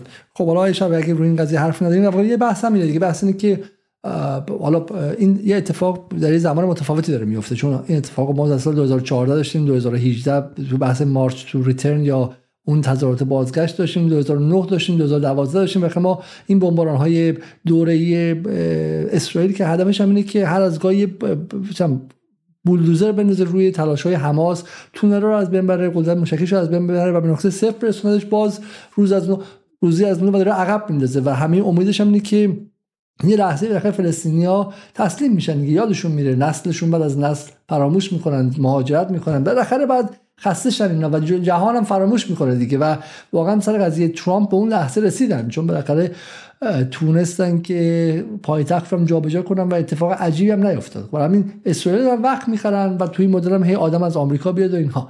و ما اینو دیدیم. ولی یه فرق اینجا هستش. حالا همون به شکلی روی جلد واشنگتن پست رو که من نشون دادم میگه As US stands Israel در حالی که آمریکا با اسرائیل میمونه و ایستاده منطقه در حال جوش و خروشه. یه فرق هست. اینکه عربستان سال 2023 عربستان سال 2018 19 14 15 نیستش که جز آمریکا هیچ supporter و حامی برای امنیتش نداشت. و بهش می‌گفتن اگه آمریکا نباشه ایران میاد میخورته الان عربستان که داره با چین کار می‌کنه داره با روسیه کار می‌کنه با خود ایران صلح کرده. درسته؟ اماراتی که داره با چین و روسیه کار می‌کنه. در واقع این چرخش نظم جهانی آغاز شده و آمریکا هم دیگه اون ابرقدرت سابق نیستش و اینا خیلی بهش اعتماد ندارن. سر قضیه خاشخچی دیدن که آمریکا می‌تونه هر از گاهی چه لازم شه یه شبانه نظرش عوض و کودتا کنه و غیره. منطقه برای اون منطقه سابق نیستش. قبول داری مرجعی؟ بله بله. تحولات منطقه عوض شده و شما شرایط لبنان رو که می‌بینید شرایط سوریه رو می‌بینید. حالا باز سوال من آیا با صدها هزار نفر در سوریه کشته بشن؟ این آیا غرب و اینها اینکه برنامه های القاعده رو و داعش رو حمایت می‌کردن آیا این سیاست های آدم تعجب می‌کنه برنامه استراتژیک اینها چیست؟ اونجا موفق نشدن. در لبنان حزب الله توجیه هست. حالا هایی به مناسبات ایران داریم. ولی اونجا سیاست خارجی سیاست داخلی حزب الله اونجا توجیه شده. شما اون رو دارید. همونطور که اشاره کردید در عربستان یه تغییراتی صورت گرفته. حالا خاشقچی اتفاق افتاد ولی ارتباطی که با روسیه پیدا کردن با نفتی که به چین میفروشن و روابطی که با ایران برقرار کردن. اینها عراق الان درسته که پول نفتش میره امریکا اونجا باید چیز بکنن ولی شرایط ژئوپلیتیک و منطقه عراق هم تغییر پیدا کرده. همه اینها و این چند جانبه گرایی که قدرت اقتصادی چین داره تحمیل می‌کنه به صحنه دنیا این یک مناسبات جدیدیه. این بحران انرژی که اروپا پیدا کرده به خاطر بایکوت کردن روسیه باز شرایط جدیدیه. ما با یه معادل جدیدی روبرو هستیم. اون شرایط شرایط مادی قدرت اقتصادی چین داره جلو میره. از نظر درک ذهنی گرایی هم این استراتژی چند جانبه گری داره پیش میره. برزیل اینو در امریکای لاتین خیلی داره دنبال می‌کنه این چند جانبه گرایی تشویق می‌کنه. دولت لولا دو سیلوا که برای دومین بار انتخاب شده. همین الان خبر اومد نمی‌دونم شما الان دیدی که مثل اینکه برزیل یه فرمولی داده الان برای دولت لولا برای آتش بس در غزه. که آمریکا وتو کرد دیگه بس که امریکا اونو وتو بله. یعنی اینها همه نماد تغییراتی که داره صورت می‌گیره بسیار خب من بله. من برای اینکه بحث ادامه بدیم یک سال از بحث گذشته من چند تا خبر بخونم که مخاطبا همراهشن با ما در این لحظه و بعد بریم سراغ ادامه بحث که واقعا حالا دو تا مهمونمون به شکلی روش تسلط بیشتری دارن اولا اینکه به اونهایی که الان به ما پیوستن سلام عرض می‌کنم. شبتون بخیر. به برنامه امشبی که الان دیگه رسما پنجشنبه 27 مهر شده در تهران. خوش اومدید. حدودا 3700 نفر در اینجا در یوتیوب کنار ما هستن و تعدادی در روبیکا. تقاضا می‌کنم که برنامه رو همین الان لایک کنید که به دست دوستان بیشتری برسه. برنامه امشب چند موضوع و محور داشته که سخنرانی بایدن بود که در تلاویو دیگه هر چه داشت در طبق اخلاص گذاشت و برد روی میز به شکلی نتانیاهو گذاشت و از اتفاقی که در هفته اکتبر یا 15 مهر افتاده به عنوان 11 سپتامبر اسرائیلیا ضرب 100 ضرب هزار نام برد و گوش که واقعا الان دیگه هر کاری که بکنن کم کردن. بمباران دیروز بیمارستان الاهلی بپتیستا رو در غزه به حماس نسبت داد و گوش که این کار خود اونها بوده و کار تیم دیگر بوده و, و به عبارتی همچنان مجوز داد به اسرائیلی ها برای ادامه خشونت و گوش که اولویت اول آمریکا اینه که امنیت یهودیان در سرزمین یهود تامین شه از صلح یا به شکل دو دولتی و غیره به هیچ وجه صحبت نکرد و همینطور هم تنفیزی که صحبت کردیم بود که گذرگاه رفح باز شه تا اینکه عید یا به شکلی کمک های اولیه وارد شه گفت به شرطی که حماس به این کمک ها دست نزنه و اگر حماس بخواد دست بزنه یا دزدی کنه از اینها بعد ما دیگه اون رو متوقف می‌کنیم و غیره. و این خلاصه صحبت های بایدن بود که در منطقه به جز اسرائیل همه درها به روش بسته است و نماد آمریکایی است که نه فقط توان به شکلی ایجاد اجماع جهانی رو نداره بلکه در همین منطقه‌ای که نیمیشون قبلا پراکسی ها یا نیابتی های خود آمریکا بودن درها به روش بسته است و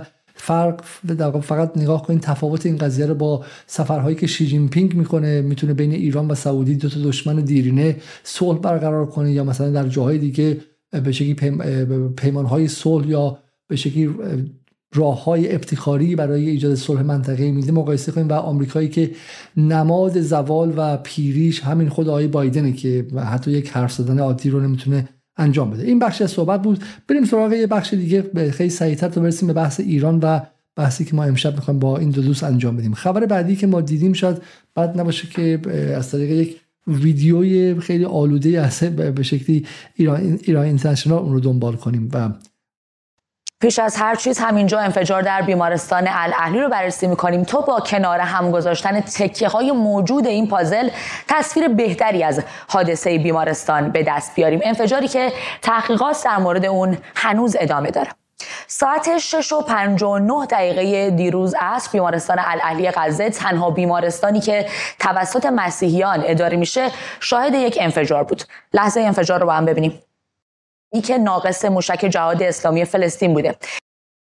انفجار ناشی از شلیک ناقص موشک جهاد اسلامی فلسطین بوده.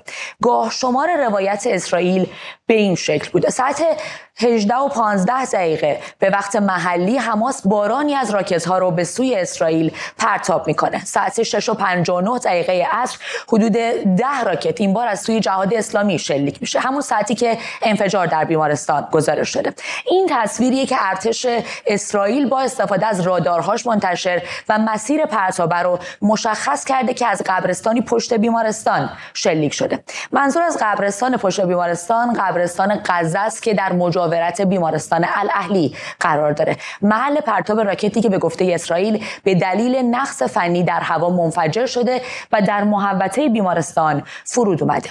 ویدئو دیگری که در شبکه های اجتماعی منتشر شده و در ادامه می‌بینیم نشون میده که درست کمی پیش از انفجار پرتاب راکت به سوی اسرائیل شروع شده. ارتش اسرائیل تصاویر هوایی رو منتشر کرده که دو محل انفجار رو نشون میده. اون سه تا ماشین کنار هم و در کنار اون تجمع ماشین ها کمی اونورتر. و البته ترکش هایی که روی سقف پارکینگ سایبان های اطراف پارکینگ بودن در واقع. در واقع انفجار در پارکینگ بیمارستان رخ داده و نه در خود بیمارستان. ارتش اسرائیل نقشه منتشر کرده و گفته از اول جنگ تا الان نزدیک به 450 عدد از راکت های حماس به علت نقص فنی در خود نوار غزه فرود اومده و انفجار در محوطه بیمارستان هم یکی از همین خطاها بوده. این هم نموداریه که درصد فرود راکت های حماس و جهاد اسلامی رو که در خود نوار غزه سقوط کردن نشون میده. از آغاز جنگ تا دیروز میشه دید که روند پرتاب های ناقص از ابتدای جنگ بیشتر شده. در ویدئویی که ارتش اسرائیل منتشر کرده و الان با هم می‌بینیم راکت پرتابی از درون نوار غزه در هوا منفجر میشه و در محوطه پارکینگ بیمارستان فرود میاد.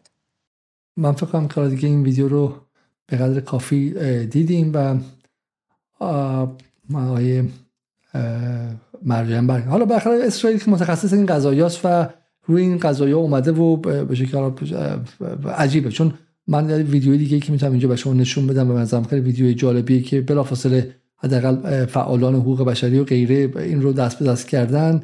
این ویدیو بود از رئیس بیمارستان الاهلی که بلافاصله اومد و گفتش که در اینجا شما می‌تونید ببینید ویدیو رو. لأقول لهم وللعالم أجمع اليوم هذا العدو الذي يهدد هذه المستشفيات تحت سمع العالم وبصره ولا يحرك العالم ساكنا ولا يتخذ إجراءات رادعة ولا يتخذ إجراءات حاسمة باتجاه هذا العدو فإنما كان يتلقى العدو رسالة اطمئنان ورسالة سماح بأن يقصف المستشفيات. آه و بهش میگن حالا این ویدیو شاید بازم اینم باز نشون دادنش. در اینجا ممکن نیستش. ولی اسرائیل بهشون گفته که شما ما به شما دو بار وارنینگ دادیم و دو بار بهتون اختار دادیم که بیمارستان تخلیه کنید. چرا تخلیه نکردید؟ خب و خود اسرائیل بهشون گفته که تخلیه کنید. حالا از همه اینا بگذاریم با این دعواهایی که میگم نبوغ اسرائیل در جنگ رسانه اینه که الان از همین دیروز بحث ما به جای اینکه بگیم آقا چرا 500 نفر کشتی اینه که ما الان بدهکار شدیم داریم ثابت می‌کنیم که حماس نکشته. و خود این این تغییر معادله صحبت تغییر معادله بحث و این موفق شده و متاسفانه در داخل ایران هم به دلایلی این به که این پیروز شده. اگر شما در واقع به حرف می‌خوایم بزنید یکی از چیزایی که در ایران واقعا دردناکه اینه که الان بسیاری حتی از به شکلی مثلا کسایی که با خود مقاومت هم حالا با همدل نیستن ولی مثلا طرفدار اسرائیل هم نیستن دارن میگن آقا این ممکنه مثل بحث هواپیمای اوکراینی باشه. خب؟ و و الان میگم خیلی اتفاق واقعا از از کجا شروع کنه؟ شما پاسختون به این چی آیه شهرابی؟ پاسختون به این که الان اسرائیل تونسته معادله پرسش حتی برای مثلا مخاطبان در ایران عوض کنه. ببینید یکی برمیگرده به قدرت دیگه قدرت رسانه و قدرت تبلیغات و شما برنامه های متعدد فقط تو این حوزه داشتید و تو تقریبا هر صحبتتون این جویه رو تو جدال تاکید میشه که خب واقعیتیه. یعنی این یه جنبه توضیح میده که چرا این دروغ باور میشه قدرتی که دارن تو بسن.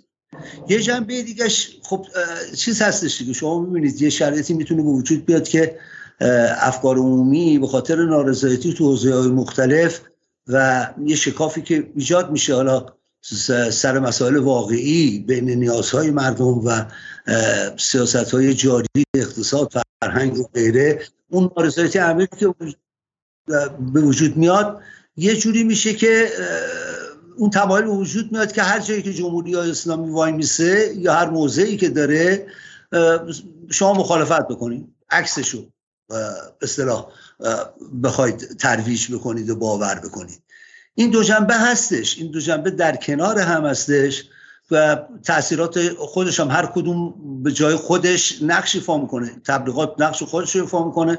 چون این اخشار نارضی هم که صحبت می‌کنه حداقل بلخص تو طبقات متوسط اینا خوراک رسانه ایشون یعنی اون چیزی که باور می‌کنن. اصلا تو روز بی بی سی و ایران اینترنشنال این اینها هستن منابع تغذیه خبر تو افکار عمومی و جا میندازن. حالا دروغ را میندازم میان پشتشم وای میسن تناقضم که توش پیش میاد کذبش هم که پیش میاد دیگه گذشته از این است ولی این جنبه نارضایت عمومی یه جنبه دیگه است دیگه یه جنبه دیگه است که فقط هم جریان فلسطین نیست. خیلی اتفاقا جالبه. ببینید این بحثی که شما دارید مطرح می‌کنین میشه الان آدم واقع بینانه تر نگاه کنه. شما با یه مقوله مواجهین فلسطین نسبت مقاومت ملت مظلوم بعد این توی معادلات جهانی حکومت هایی هستند در صحنه جهان که موضع روشن و آشکار در حمایت از فلسطین دارن. حالا جمهوری اسلامی خب این زنبش هم باید دید بغل قضیه دیگه. یعنی شما از حکومتی دارید صحبت می‌کنید که علا رقم حالا مسئله فرض کنید ارز قیمت کالا اینجا چجوری تعیین میشه فساد اینجا چجوریه جریان آزاده ها اینجا چجوریه جریان برخورد به حجاب چجوریه و و این لیست بلند بالا رو که دارید که کم و بیش تو همه جاش نقصان می‌بینید و ضعف و اشکال اساسی می‌بینید اون برای سکم دارید که وقتی که این تبلیغات و این داستان نارضایتی پیش میاد چشما به اون بسته میشه. حتی نه تو قاطع مردم. حتی نیروهایی که قاعدتا باید آگاهانه به این وسیله برخورد بکنن خلط پس میشه. آقا جریان فلسطین پیش میاد به استناد فلان کار اشتباه جمهوری اسلامی طرف واسه خودش توجیه پیدا می‌کنه که در مقابل نسبت فلسطین خودشو قرار بده. خیلی جریان متناقضه و بعدم تاثیراتی که شما ببینید دیگه شما بخشی از این ملت احزاب سیاسی نیروهای سیاسی که توش دست بالا رو داشتن و مملکت رو درموندن. حالا من از اسپردن اینجا اونجا کار ندارم که بخوام اینو ولی بخشیشون یه جوری همدل بودن با این قضیه نه غزه نه لبنان آقا چیکار داریم به غزه چیکار داریم به لبنان؟ اصلا چیکار داریم با مقاومت؟ هر چی که ما می‌کشیم از اینه که اون وقت این واقعیت نیست. یعنی دستاوردها به جای اینکه دستاوردها به جای خودش فهمیده شه حمایت شه و اتفاقا این جنبه های نابسامانی که تو کشور داریم این دستاوردها رو هم تضعیف می‌کنه. به جای اینکه اون وقت شرایطی به وجود بیاد که همبستگی با فلسطین تعمیق پیدا بکنه یه ملتی که آدم می‌تونه متحد بکنه. و حالا حالا من با من بسیار خوب. بحث ما رسید به همون بحثی که ما امشب می‌خواستیم انجام بدیم. من این یک بار دیگه این چیز نگاه کنم. حالا این توییتی که امروز ایران اینترنشنال زده نماینده همین میگه یک شهروند با ارسال ویدیویی به ایران اینترنشنال با اشاره به حمله موشکی به بیمارستان غزه و پیشینه جمهوری اسلامی در مورد هدف قرار دادن شهروندان خود می‌گویند ما ایرانیان تنها ملتی هستیم که می‌توانیم بدون هیچ سندی قبول کنیم که گروه های اسلامگرای وابسته به جمهوری اسلامی برای حفظ خود می‌توانند دست به هر جنایتی بزنند. و در واقع با اشاره به بحث هواپیمای اوکراینی خیلی رسما پذیرفته که اینم بالا حماس داده و غیره. یه دقیقه روی بحث هواپیمای اوکراینی جایی که جمهوری اسلامی دروغ نگفت بلکه یک راست رو با سه روز تاخیر گفت اینها اومدن و دارن یک چیزی می‌خوان. من حالا خودم جوابی دارم. می‌خوام آیا مرد شما یه جوابی به این قضیه بدید خب. چون واقعا مقایسه با اوکراینی برای اسرائیل مثلا آمریکا ممکن ما بتونیم در مقام شهروند از جمهوری اسلامی طلبکار باشیم چرا سه روز دیر گفتی. ولی مثلا به دولت آمریکا دولت اسرائیل می‌تونن سر این قضیه طلبکار باشن؟ خب اصلا و ابدا به خاطر اینکه اتفاقاتی رخ داده توی منطقه یه context تاریخی داره و یه context immediate و فوری داره. از این جهت این, جریان نمیشه اینجوری جلوه داد. مسئله هواپیمای اوکراین هم همونطور که شما گفتید سه روز تعلیق داشت. تو این مناسبت های لاجستیک امنیتی رادار و اینها خب این دو سه روز طول می‌کشه. وقتی که یک هواپیمایی رو امریکایی روی خلیج فارس زدن مال ایرانی اون یه هفته طول کشید که اونو اذعان کنند یک تنظیم اطلاعاتی نظامی نیازمنده که اگه شما خارج از اون حوزه باشید اونو ممکنه ندونید ولی من چند تا نکته نسبت به صحبت های شهرابی داشتم. ولی شما مثل این می‌خوان یه کلیپی در مورد چیز آقای بله بله که بریم اونجا. فقط من قبلش بگم که سر بحث این که واقعا حماس زده نزده انقدر از دیروز مطالب توسط متخصصان نظامی زیاد بود که محاسبه دقیق کرده بودن که این حداقل باید بین 500 تا 700 کیلو خرج سوء خرج انفجار داشته باشه و اصلا چیزی که اگر حماس داشت حالا تلاویو نابود شده بود. همینطور هم ویدیوهایی اومد از موشک هایی که بالای به شکلی اون آبجکت یا اون محل و محلی قرار بخورن اون بالا منفجر میشن و بعد پخش میشن. بحث های نظامی خیلی خیلی دقیق انجام شده بود. و این هم از به شکلی گفته حسام نعوم اسقف کلیسای انگلیکان که گفته که به ما گفته بودن که تقلیه کنید و, و غیره و غیره. و بسیاری از نهادهای مختلف اومدن و دارن میگن. ولی همین که میگم مسئله اینه که ما در جهانی زندگی می‌کنیم که طرف اصلا این بیمارستان هم نه. تو همین هفته دو بیمارستان دیگر هم زده. تو همین هفته دو کمپ دیگه آوارگان هم زده. به امروزی که از زیباترین اتفاقات 57 تا درمانگاه رو زده تا حالا 57 تا درمانگاه رو. خبرنگار الجزایر رو گوش بدید. اشاره می‌کنه به همین که میگه که می‌خوایم بزنین تخلیه بکنین و بعد هم وقت نمره رقم میده. 57 تا درمانگاه رو قبل از این بیمارستان قبل از این زده. و یکی از زیباترین بحثایی که شد بین پیرس مورگان بوده بشناسید. حالا برجایی احتمال با بشناسن پیرس مورگان خبرنگار انگلیسی که توی آمریکا. اگه اجازه است من یه نکته میگم که ببینید این درمانگاه ها رو که می‌زنن اینها رو که می‌زنن این نشانه نیروی مادی هست ولی استیصال رو در اسرائیل و امریکا نشون میده که این شما وقتی این استراتژی نابودی رو برای غیر نظامیان انجام میدین این قابل مطالعه است این کنجکاوه. این همون استیصالیه که در یه شرایطی که استمرار پذیر نیست اینو خودش اونجوری نشون میده. همونطور که گفتید این بمب های سمارت اینها در این حال در اخبار منعکس شده که بمب های فسفر استفاده کردن. در این حال منتقل شد که بمب های وکیوم و خلا استفاده کردن که یک خلا ایجاد می‌کنه اکسیژن رو می‌گیره که احتراق خیلی زیادی داشته باشه. از انواع و اقسام سلاح های کشنده استفاده می‌کنن که به خاطر یک تحول تاریخی اجتماعی رو بخوان نفیش بکنن. و این مشکلیه که اسرائیل امریکا دارن در این دراز مدت. بله بفرمایید. نه مورگن رو آشنایی ندارم. مورگن. حالا یه مصاحبه اونجا انجام شده بین پیرس مورگان و یه آدم مصری به اسم بسام یوسف و این نظر من خیلی خیلی خیلی جالبه چون این هوتسپا یا این به شکلی پروپاگاندای بی پایان اسرائیل که الان تو ایران هم گریبانگیر ما شده و واقعا ته نداره. چون هر چی که بگی الان فردا باز به چیز دیگه میگن. و ما اینو دیدیم ما توی ما توی سوریه دیدیم که سالها با اینکه افراد بزرگی مثل سیمور هرش گفتن که بمب شیمیایی استفاده نشده 24 ساله گفتن و بر اساس همین پرمیس و مقدمه دروغ به سوریه حمله کردن. سوریه رو نابود کردن. 500 هزار نفر رو کشتن و 10 میلیون نفر تا 15 میلیون نفر رو دیسپلیس کردن و از خونهاشون به کار بردن برای همین طرف قدرت نظامی داره قدرت اقتصادی داره تحریم می‌کنه و قدرت رسانه هم داره دروغ میگه. دروغ اگر شما رسانه قوی داشته باشی شما راستگویی.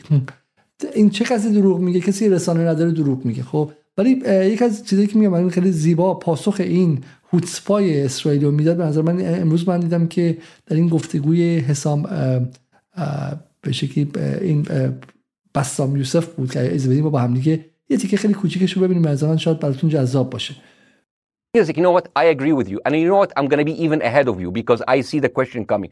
Do you condemn Hamas for the atrocity? Yes, I condemn Hamas. This conversation. I wasn't aware I was interrupting you. I thought I was letting you speak. You know what? I agree with you. And you know what? I'm going to be even ahead چون پیرس مرغ مرتب همون سوالای همیشگی میپرسن نزدیک 13 روز گذشته و مرتب میگن و این خیلی بانمکه این آیه با یه طنز خیلی خیلی تلخی جوابشو میده because I see the question coming. Do you condemn Hamas? آیا حماس رو محکوم میکنی؟ بله من محکوم میکنم. Hamas is the source of all evil. They're a reason for everything. And you know what? Let's for a minute imagine a world without Hamas. Right. حماس منبع تمام شرهای جهانه و بذار فقط مثل یه دقیقه تصور جهانی کنیم که درش حماس انشالله از بین رفته باشه What will this world look like? Hmm. Let's give this world a name and let's name این دنیا چه شکلی خواهد بود بذار به این دنیا اسمی بدیم This word the West Bank اسمش از کرانه باختری همین الان وجود داره no control the West Bank and since the beginning of this street only through August 37 Palestinian kids were killed hmm. و از آغاز همین جنگ ها در کرانه باختری که هیچ حماس هم توش وجود نداره 37 بچه کشته شدن. No music festival, no paragliding, no Hamas. هیچ فستیوال موزیکی نبود هیچ پاراگلایدری نبود که دفعه از دیوار بزنه بیرون مثل حماس خب هیچ حماسی هم وجود نداشت. Since the occupation of the West Bank 7000 Palestinians were killed. No music festival no paragliding no Hamas از آغاز اشغال وست بانک هفت هزار نفر تا کشته شدن. نه حماسی بوده نه فستیوال موزیکی بوده نه چیزی can go on and on and on and on no no but you about, don't, you don't need to because in a way in a way you're preaching to the choir. I've, این نکته خیلی خیلی جالبه الان در مورد همین بیمارستان هم میگن این بیمارستان نبوده. بیمارستان قبلی چی؟ بیمارستان قبلی چی؟ بیمارستان قبلی چی؟ بمباران قبلی چی؟ تو همینجا میگه آقا این میگه موزیک فستیوال. سال 2014 که موزیک فستیوالی نبود که. اون موقع این بهانه دیگه پیدا کردیم. و این بهانه دیگه پیدا کردیم و این تمام نداره. برای همین من از این قضیه میگذرم که واقعا دلی که بخواد نپذیره نمیپذیره که این اسرائیل بوده نبوده. ما در این دنیای زندگی می‌کنیم طرف زده 500 نفر رو کشته و الان طلبکارم هستش و داره میگه. ولی بخشی از جامعه ایران باهاش همراهی می‌کنه. من می‌خوام این ویدیو رو به شما نشون بدم و بحث امشب به این برسونیم که چرا جامعه ایران به اینجا رسیده و آیا همیشه اینجوری بوده یا نبوده. خب بریم سراغ این ویدیو از مراسم امروز خاکسپاری مرحوم مهرجویی که به نظر من ویدیوی توضیح دهنده ما همه موندیم تو این سرزمین برای اینکه سرزمینمون و خاکمون و مردممون رو دوست داریم. با ما خوب باشین ما کنار شما. با اسرائیل و رژیم سریونیستی هم می جنگیم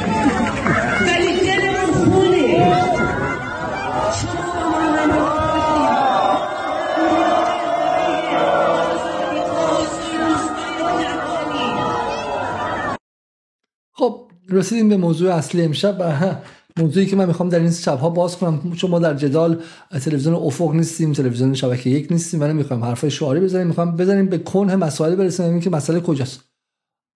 بذارید بعد از آیه مرجایی شروع کنم. آیه مرجایی شما اگه میشه اولا خودتون معرفی کنید یا می‌خوام من شما رو معرفی کنم. شما متعلق به یکی از خانواده های خیلی سابقه دار ملی مذهبی در این کشور هستید.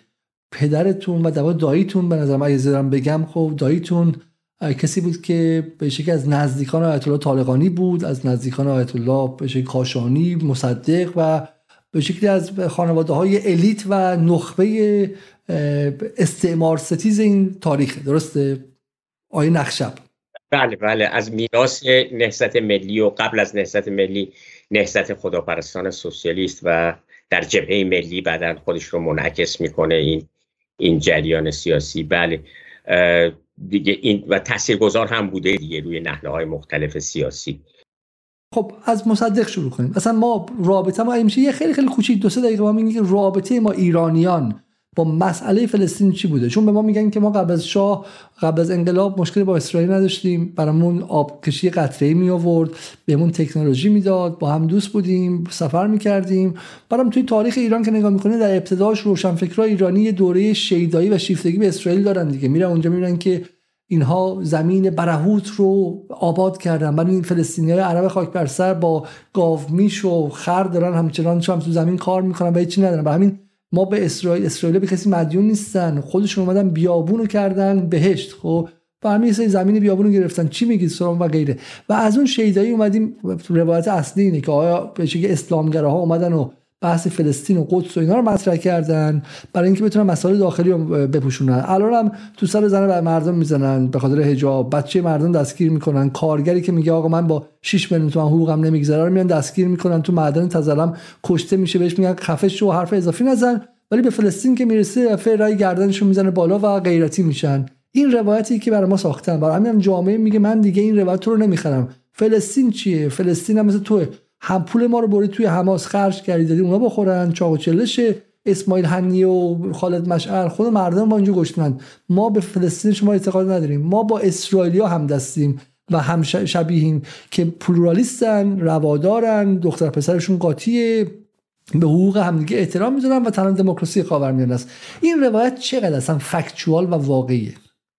بله یک تندنسی یک دینامیزمی در انسان یا جریان های سیاسی هست که وقتی می‌خواد از یک افراطی دور بکنه دچار یه افراط دیگه میشه از از اون ور بام میفته. ولی بذارید من یکی دو تا کامنت در مورد دوران اولیه بگیرم اون استنباطی که ایران از اسرائیل داشت اون دوره قدیم روشنفکران قدیم خب این رو یه خود همراه تجدد می‌دیدن. این جریان تجدد که داره میاد احساس کردن که یک هویت ایرانی هست یک ایران شهری هست و در این دریایی که کنار اعراب هستیم ما می‌تونیم متحد اسرائیل باشیم. این رو یه خورده توی شما توی زندگی نامه زندگیات جلال آل احمد هم می‌بینید یا اون, اون دوران. بعد شما در واکنش به حزب توده مثلا جریان مرحوم خلیل ملکی جلال آل احمد اینها اینها در دوره اول بخش اول فکر می‌کردن که اسرائیل یک جریان اون با اون تاسیسات کیبوتس و اینا فکر می‌کردن یه جریان ادالتخواه و سوسیالیستی است. این این جریان بود ولی دوره تاریخ دهه چهل عوض میشه به واقعیت های پی می‌برن. و خب اینم درسته آخه باید در نظر داشته باشیم که تبلیغات صهیونیستی زایونیستی و غربی رسانه ها هژمونی داشت. و این رو عنوان می‌کرد که اینجا یک سرزمینی است که مردمی نداره و مردمی که یه سرزمین ندارن می‌تونن بیان اینجا. بعد اون ایماشی که از اونجا نشون می‌داد که بیابان هست و افرادی نیستند و آدم های عقب مانده ای هستند و این متجددین اروپایی می‌خوان برن اونجا دزرت بلوم یعنی صحرا شکوفا بشه. این پروپاگاندا بود ولی یک دهه دو دهه طول می‌کشه که این پروپاگاندا کنار بره و واقعیت های جامعه تحولخواه ایران به اون پی ببره. و این تحولات ولی جالبه که شما این تصور بکنید که دکتر مصدق در دولتش از پیش از زمان خودش بود. قبل از اینکه ما با تجربه اجتماعی اینها رو دریافت کنیم فهمیده بود که جریان استعماری در فلسطین هست. اقبال لاهور لاهوری اقبال لاهوری وقتی سفری در دهه 1930 به انگلیس داشت فهمید که جریان صهیونیستی هست و چند تا رباعیات داره در مورد فلسطین و اسرائیل. اقبال, و اقبال که واقعا میگه اقبال راهودی روشنفکر مذهبی بله بله بله. اصلاح طلب دینی که خیلی آیکان بزرگی هست در نواندیشی دینی. خیلی باش چون اقبال سال 1938 اقبال حدودا ده سال قبل از شکلگیری اسرائیل مرده. بله ولی می‌دید یه جریان رفته بود انگلیس و جریان های سهیونیستی که می‌خواستن بیان زمین ها رو چیز بکنن. این می‌دونی که جریان صهیونی از زمان عثمانی شروع میشه. اون علیای اول یا مهاجرت اول زمان از روسیه به اونجا اون دوره صورت می‌گیره. و این مناسباتش رو اون می‌دید به خاطر اینکه اون موقع پاکستانی نبود و هند تحت استعمار انگلیس بود. ولی دکتر مصدق و دولتش اینو آگاه بودن و کنسولگری اسرائیل رو بستند در اون زمان مثل برنامه های دیگه دکتر مصدق و دولتش از زمان خودش جلو بود. ولی در دهه چهل نه تنها منطقه عوض میشه و نیروهای تحول خواه در ایران یه استنباط دیگه ای نسبت به اسرائیل و فلسطین پیدا می‌کنن. ولی نکته کلیدی که مثلا شما الان در این کلیپ داشتید خب من نقدم نسبت به مناسبات ایران یه خود رادیکال تر از آقای شهرابی هست. ببینید سیاست داخلی و سیاست خارجی باید یه هماهنگی داشته باشه. ما الان این زیاد هماهنگی رو بهینه نیست. این زیاد درست نیست. با الان خود مناسبات مدنی دموکراتیک اینها مشکلاتی هست. مردم با مشکلاتی دارن. شورای نگهبان قدرتش زیاد شده. نظارت استثوابی بست پیدا کرده. یه ماه و نیم پیش یه قانون انتخاباتی تصویب شد. خیلی آرام ساکت در مجلس که چهار جنبه داره که اینا خوب نیست. اینا قدرت شورای نگهبان رو زیاد می‌کنه. به جای اینکه بره به طرف قدرت مدنی مشارکت مدنی این شده. اینها مجموعه اینها یه مشکلاتی ایجاد کرده بعد از چند دهه. و سیاست خارجی به خوبی در ایران توجیه نشده. و همون که مثال زدم در لبنان حزب الله یک علت وجودی داره یک مشروعیتی داره. چون عملکردش در یک شرایط پلورالیستی و کسرتگرا خودش رو, خودش رو توجیهه. بر همین شما مسیحی ها بسیار از مسیحی ها متحد حزب الله هستند در اون رنگین کمان اجتماعی لبنان. ولی ما اینو این پیام رسانی این سیاست خوب توجیه نشده سیاست در منطقه. و نارضایتی هایی که نارضایتی های عمومی که آقای شرای بهش اشاره کردن در این یکی دو دهه افزایش پیدا کرده.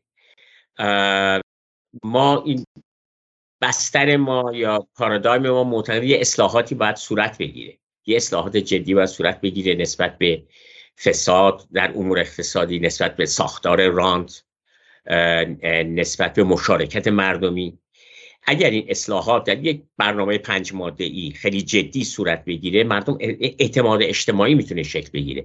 الان خود اعتماد اجتماعی نسبت بسیار اجتماعی نباشه. ولی بخاطر تو قرن 21 کمه بالاخره اون مردمی که ازش حرف می‌زنید به تیک تاک دسترسی داره بچه 12 سالش. به اینستاگرام داره تو گوگل آخرین فیلم های غربی رو می‌خونه می‌بینه و هنوز فیلم تو انگلیس نیومده. من به میگن که توی ایران دارن فیلم رو با زیرنویس دارن نشون میدن. بالاخره اطلاعات می‌تونه بگیره. چرا باید مثلا در جایی وایسته که جوون امروزی آمریکایی انگلیسی وای نمیسته جوون امروز آمریکایی انگلیسی بخش عمدهش بغل فلسطین وای میسته همین BLM یا Black Lives Matter که توی این سالها اینقدر توی انگلیس و آمریکا مد شد همشون در اتحاد با فلسطینن. چون میگن ما یه موقعش هم سیاه ها رو آمریکایا همون استثماری که روی سیاه هستش همون استثمار هم اسرائیل روی این وردارن و به شکلی برم این جریان های post colonial ی که این سالها در اروپا اومد سالهای پیش یادتون باشه تو همه انگلیس Black Lives Matter تو بریستول رفتن مجسمه این قهرمانان استعماری انگلیس رو تو دریا ریختن و غیره و همونها هستن که پرچم فلسطین دست می‌گیرن. ما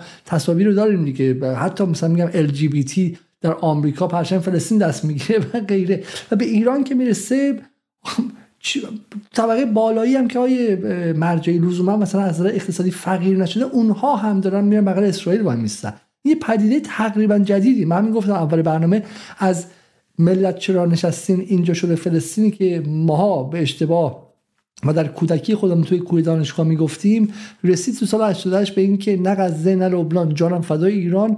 رسیده به اینجایی که پای تلویزیون اسرائیلی ایران اینترنشنال چون ایران اینترنشنال دیگر سعودی نیستش واگذار شده به لابی اسر... به, گروه های اسرائیلی. پای اون تلویزیون نشسته و هر چیزی که اونها دارن میگن رو داره مصرف می‌کنه و غیره. همین آیا بحث یه بخشش هم رسانه نیستش؟ فقط به شکلی بحث اقتصادی و نارضایتیه. چه کسایی نارضایتن؟ کسایی که خودشون محصول بخش از مشکلن. بخور بخورایی نکردن اون گروه های راست سن... راست مدرنی که خوردن و بردن و خصوصی سازی هاشون کشور به این روز انداخته اینا الان طلب کارن و میگن فلسطین ما ربطی نداره ما باید بریم برای یه دونه ورزشکار ایرانی که مسابقه نمیده همشون گریه می‌کنن که نگاه کن تلاش های یک ورزشکار یک عمر از بین رفت به ما چه ربطی داره و غیره. پاسخ شما به این چیه؟ بله من چند تا محور داره این جریان. یکی اینکه این نارضایتی ها یک دفعه چیز نشده در دو دهه سه دهه این افزایش پیدا کرده و جمع شده. و ببینید وقتی ما به این مسائل نگاه می‌کنیم مسائل آرمانی و عدالت و ظلمی که ما در این منطقه دنیا می‌بینیم برای ما یه مسئله آرمانیه یه مسئله انسانیه. ولی زندگی ملموس تجربه اجتماعی مردم اون تجربه روزمره که دارن مهمه. در امریکا هم همینطور. وقتی انتخابات هست مسائل اقتصادی تعیین کنند. است مردم زیاد اطلاعی راجع به سیاست خارجی ندارن و اهمیت زیادی هم نمیدن. ولی اون معیشت مردم اون تجربه اجتماعی که دارن اگر احساس بکنن که مشارکت اجتماعی ندارن احساس الینه بودن بکنن ایزوله بودن بکنن اون ملموسه اونو می‌تونن درک بکنن. ولی مسائل این که آیا در مسلمان های چین چه اتفاقی داره میفته؟ آیا در فلسطین چه اتفاقی داره میفته؟ یه مسئله انتظایی میشه. اینا رو نمیشه با هم در هم قراری در عین حال ببینید از اول انقلاب حاکمیت مسئله فلسطین رو خیلی خیلی مرکزی کرده. و تداعی میشه. اگر نارضایتی از مناسبات قدرت باشه طبیعیه که این خودش رو پروژکت بکنه فرافکنی بکنه به مسئله فلسطین. اینها رو ما دلسوزانه باید بهش بپردازیم. این هست این واقعیت میدانی تجربه ملموس مردم طبقات مختلف اجتماعی. این یه طرفه. یه طرف دیگه هم هستش که مردم به چیزی که باور دارن یه المان زیادش حالت احساسیه. شما ببینید هالیوود یا رسانه های امریکا اگر یه موضوعی رو در مورد ایران خاورمیانه ونزوئلا روسیه پوتین بخوان جا بندازن یه مقداری استدلال هست. یه مقداری تاریخ رو میگن. ولی کلیتش تعیین کنندش اون پارادایم احساسی که ایجاد می‌کنن در مخاطب مخاطب. و این پارادایم احساسی که تعیین کننده است. ما می‌تونیم اینم در ایران هم اشاره بکنیم. وقتی که یه پارادایم احساسی صورت گرفت شما هر چقدر استدلال بکنید آمار نشون بدید منحنی نشون بدید که موارد تاریخی نشون بدید اون دیگه کاری انجام نمیده. اون شکل گرفته. و توی روانشناسی هم یه المانی هست compartmentalization این مغز میاد برای اینکه بتونه با مسائل کنار بیاد مسائل را مجزا از خود می‌بینه با اینکه بخواد براش کنار بیاد. این اونجاست این اونوری اینها رو مرتبط و متصل نمی‌تونه قبول بکنه که هست. این دینامیزم هم در این حال در کار هست. آیا بله. شهرابی من سراغ شهرابی آیا شهرابی شما بالاخره محل تمرکزتون جایی است که حالا من تصاویر از آرژانتین تظاهرات آرژانتین چند روز پیش نشون میدم. یا مثلا این تظاهرات در شیلی که به شکلی در حمایت از فلسطین بود. و بالاخره شما روی جایی سالها تمرکز کردین یا شهرابی که آمریکای لاتین خیلی سر فلسطین محکم ایستاده با اینکه مسیحی هستن یا اینکه بیدین هستن یا اصلا از اصلا به سنت اسلامی هم تعلقی ندارن ولی سر قضیه فلسطین ایستادن. و خیلی از این کشورها فساد دارن. همین به شکلی ونزوئلا کم آقازاده نداره فساد هم داشته و غیره. این حرف آیه مرجعه باش موافق هستید؟ یعنی به خاطر اینکه در ایران مردم از حکومت نارضایتی دارن حالا به حق یا به حق برای همین با فلسطین همراهی نمی‌کنن. چون تو کشورهای دیگه نارضایتی هست ولی در مقابل مسئله ای که نماد وجدان جهانی موضع خیلی صریحی می‌گیرن. نگاه شما به این حرف چیه؟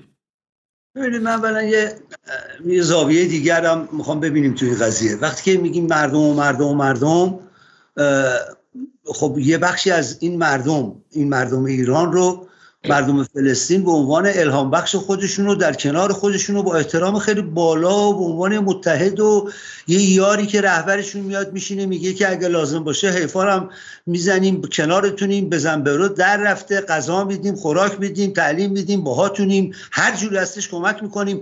این جنبه واقعیت هم در کنار این مردمی که حالا تو اون تظاهرات آقای به صلاح مجلس ختم خودش رو بروز پیدا می‌کنه به صورت اعتراضی که به این خانم می‌کنن که چرا از فلسطین صحبت می‌کنین عمومیتش منظورم نیستش که حالا تو صحبتی که الان اینجا شده عمومیت دادیم. من می‌خوام نکته رو یه توازنی تو این جریان بیاد.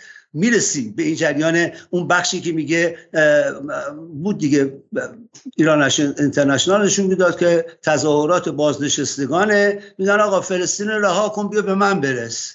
غزر ول کن بیا به من برس. اینا هم بهش می‌رسیم که اینا هم جنبه دیگه از واقعیته. ولی خب مردم رو صحبت می‌کنیم این جنبهش هم غالبه دیگه. یه نکته ای هم که وقت مطرح میشه حالا به آمریکا لاتی می‌پردازم. من فقط یکی دو تا از این نکات رو لازم می‌دونم بگم. در رابطه با این سابقه همبستگی با فلسطین تو ملت ایران که با قبل از انقلاب اسلامی برمیگرده آقای مرجعی اشاره کردن شما اشاره کردین توی کورانهای اسلامی تو کورانهای ملی ملی اسلامی سوسیالیستی کمونیستی قاطبه مردم اون هم بستگی با فلسطین تو زمان شاهش هم وجود. من یه خاطره واسهتون بگم. مسابقه فوتبال ایران اسرائیل من با پدرم ارتشی بود. کلاه ارتشی با لباس ارتشی هم سرش گذاشته بود. با هم دیگه رفتیم فوتبال ببینیم. من دبیرستان می‌رفتم. گل پیروزی ایرانی که زدن کلاه بابای ما رو برداشتن انداختن تو جمعیت. شادی اونجوری اصلا جمعیت اصلا استادیوم نشون می‌داد. بلند شد جناب سرهنگ هم گرفتن میرسوندنش از خوشحالی. این احساس همبستگی با فلسطین شما تظاهرات امروز تهران رو نبینی که این عده خیلی وسیع تر از اینه. من توی ملت ملت دارم زندگی می‌کنم. من با راننده با کارگر نارضاییشم که صحبت می‌کنید همه اینجوری نیستش که چششون کور شده به دیدن این واقعیت که آقا این جریان ارز گرونی بدبختی این این این.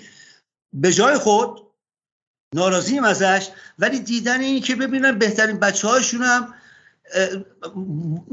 نقش ایفا کردن به جایی که نهزت مقاومت فلسطین امروز هست. نقش ایفا نه اینکه ما بگیم ادعا بکنیم. مال جمهوری اسلامی این است. نه اونا که قلووا و چیزایی که وقت از واقعیت خیلی دوره. ولی دیدن این جنبه ممکنه همه بروزش ندن. بگن. من ولی بوده. تو همین چند روز با کسایی که جونشون به لبه از بعضی از سیاست ها ولی دم جمهوری اسلامی گرم.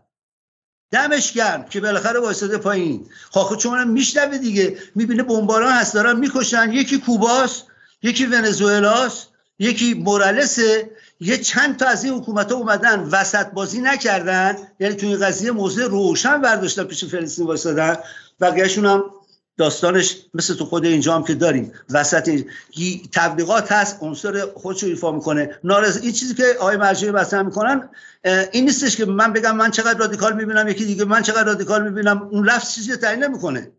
نارضایتی هست. با هم موافقیم. چقدر هست؟ فراوان. فراوان چقدره؟ به توان ان خیلی. خب چی و این یه جنبه از واقعیته که اصلا نمیشه انکارش کرد و نادیده گرفتش توی این اختشاش فکری که بروز پیدا می‌کنه تو نقزه نه لبنان. چیزای دیگه هم وقت ببینیم توش. بوده بابا توی این مملکت یادمونه رهبرانی بودن تو افکار عمومی کار ندارم. الان هم مطرحن. به عنوان اصلاح طلب این اون اسامی خودشونو دارن. که تو این جریان فلسطین همین جوری که این روی البته اینجا اشاره بکنم من دیدم آقای خاتمی بیانیه داده بود قاطع حمایت کرده بود. نمی‌خوام اینجا بحث جناحی و چیز بشه. ولی اشاره به این دارم که نیروهای سیاسی هم تو این جریان کمک خیلیاشون نکردن. خیلیاشون دنیدن به این قضیه. یا بعضیاشون هم که می‌بینید دیگه خب بالاخره تاثیر داره. مثل که مثل آقای زیدآبادی با این همه من با به اعتقاد خودم سلامت نفس آدم خوب این همه سختی دیده اینا بعد وقت میاد اینجا حرف حسابشون هم آخه چیه؟ وقت به اینا نگاه می‌کنن. حرف حساب چیه؟ آقا با قدرت خوب بیشتر از خود در نیفت میگی نه برو فلان کتاب دانشگاه رو تمام دانشگاه اینا رو علوم سیاسی بخون. بهت میگن قدرتی که از تو برتره رو اینی که بری سرت می‌خوره به دیوار. کوتاه بیا. موشک پوشک چیه؟ بعد اون آلترناتیو هم نمیگم میگم بشین مذاکره بکنیم. بعد اسلو بوده اون یکی کمپ دیوید بوده. اینا نتایج خودشو به بار آورده. خط خط خط اقل مقاومتی که کسایی که خط خط اقل مقاومت رو تبلیغ و ترویج می‌کنن اونم آزمایش خودش رو پس داده. ارزم اینه این جنبه رو مجددا می‌خوام تاکید بکنم که سر نارضایتی به جای خودش و وقت یکی که ما بحث می‌کنیم که مردم چرا اینجوری یا خودم می‌خوام تو این جریان اتفاقا به همین مردمی هم که مخدوش نگاه می‌کنم به این قضیه متذکر بشیم یادآور بشیم.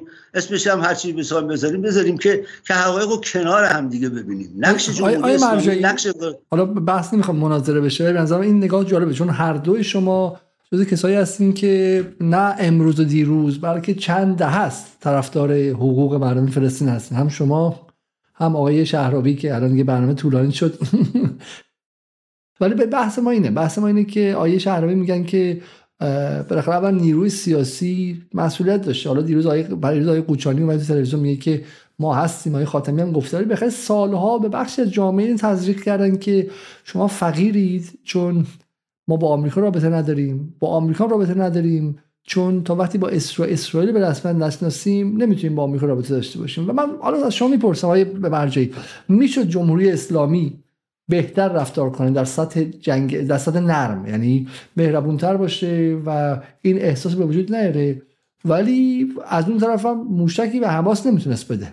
کمک نظامی به حماس نمی‌تونست بخونه. اصلا چیزی از فلسطین میموندهش برای همین تو این ترازوی خود تناقض زیاده. یعنی وضعیت انتخاب آسونی نیستش. جمهوری اسلامی می‌تونه مثل اردوغان باشه. بذاره هم طرفدارای اسرائیل به تظاهرات کنه هم طرفدارای فلسطین. اسرائیلی به اونجا مسافرت کنن. ورزشکارش هم با اسرائیل بازی کنن. از توبره بخور از آخر هم بخور. برای الان بری گریه کنه که دلم برای بیمارستان سوخته. ولی از فلسطین اینجوری فلسطین یواش یواش آب می‌شد. شما کدوم ترجیح میدی؟ این جمهوری اسلامی که به این حالت گل درشت بعضی وقتا. همش هم گفته مال من فقط هم به اسلام انگار نه انگار بخاطر فلسطین قبل از اسلامگراها ملیگراها بودن چپا بودن دهها گروه مختلف بودن. خیلی هم گل درشته ما هممون نقضمون رو به رتوریکش داریم. ولی بالاخره از اون طرف هم توی حداقل سی سال گذشته از اسلو به اینور هیچ کی پای فلسطین وای نستاده تو این دنیا. هیچ کی وای نستاده غیر از همین جمهوری اسلامی. درسته؟ برای همین میگم به نظر من خود انتخاب ساده نیست. نگاه شما چیه؟ بله بله. نقطه حساسیه که به این مسئله می‌پردازه. ولی یه چیزی خاطره بگم. این دیپلمات ایرانی آقای موسویان که قبلا دیپلمات بود یه پنلی بود با امریکایی‌ها این طرفدار اسرائیل هی داد می‌زدن تقصیر شما و ایرانه که این مسئله فلسطین حل نمیشه. ایشون گفت بابا اسلو رو شما 20 سال پیش قبول کردی دیگه. خب چرا پیش نمی‌برید چرا این مسئله دو دولت و مملکت رو راه نمی‌ذارید به ایران چیکار داره؟ اون هیچ که جوابش نتونست بده. درست میگه. این نکته درسته. ولی ببینید من باز برمیگردم به اینکه باید یک همراهی هم همراهی و همیاری بیشتری بین سیاست داخلی و سیاست خارجی باشه. در داخل ما ببینید آخرین انتخابات ریاست جمهوری زیاد موفق نبود مشارکت زیاد نبود. مشارکت باید بشه انتخابات باید توجیه بشه. شرایط اجتماعی باید پلورالیستتر باشه. اینها اینها تجربه که مردم تجربه اجتماعیشونه. مسائلی که باورهایی که در اتفاقاتی که در دنیا مثل اونها یه باورهای انتظاییه همه چه دنیا اینطوره.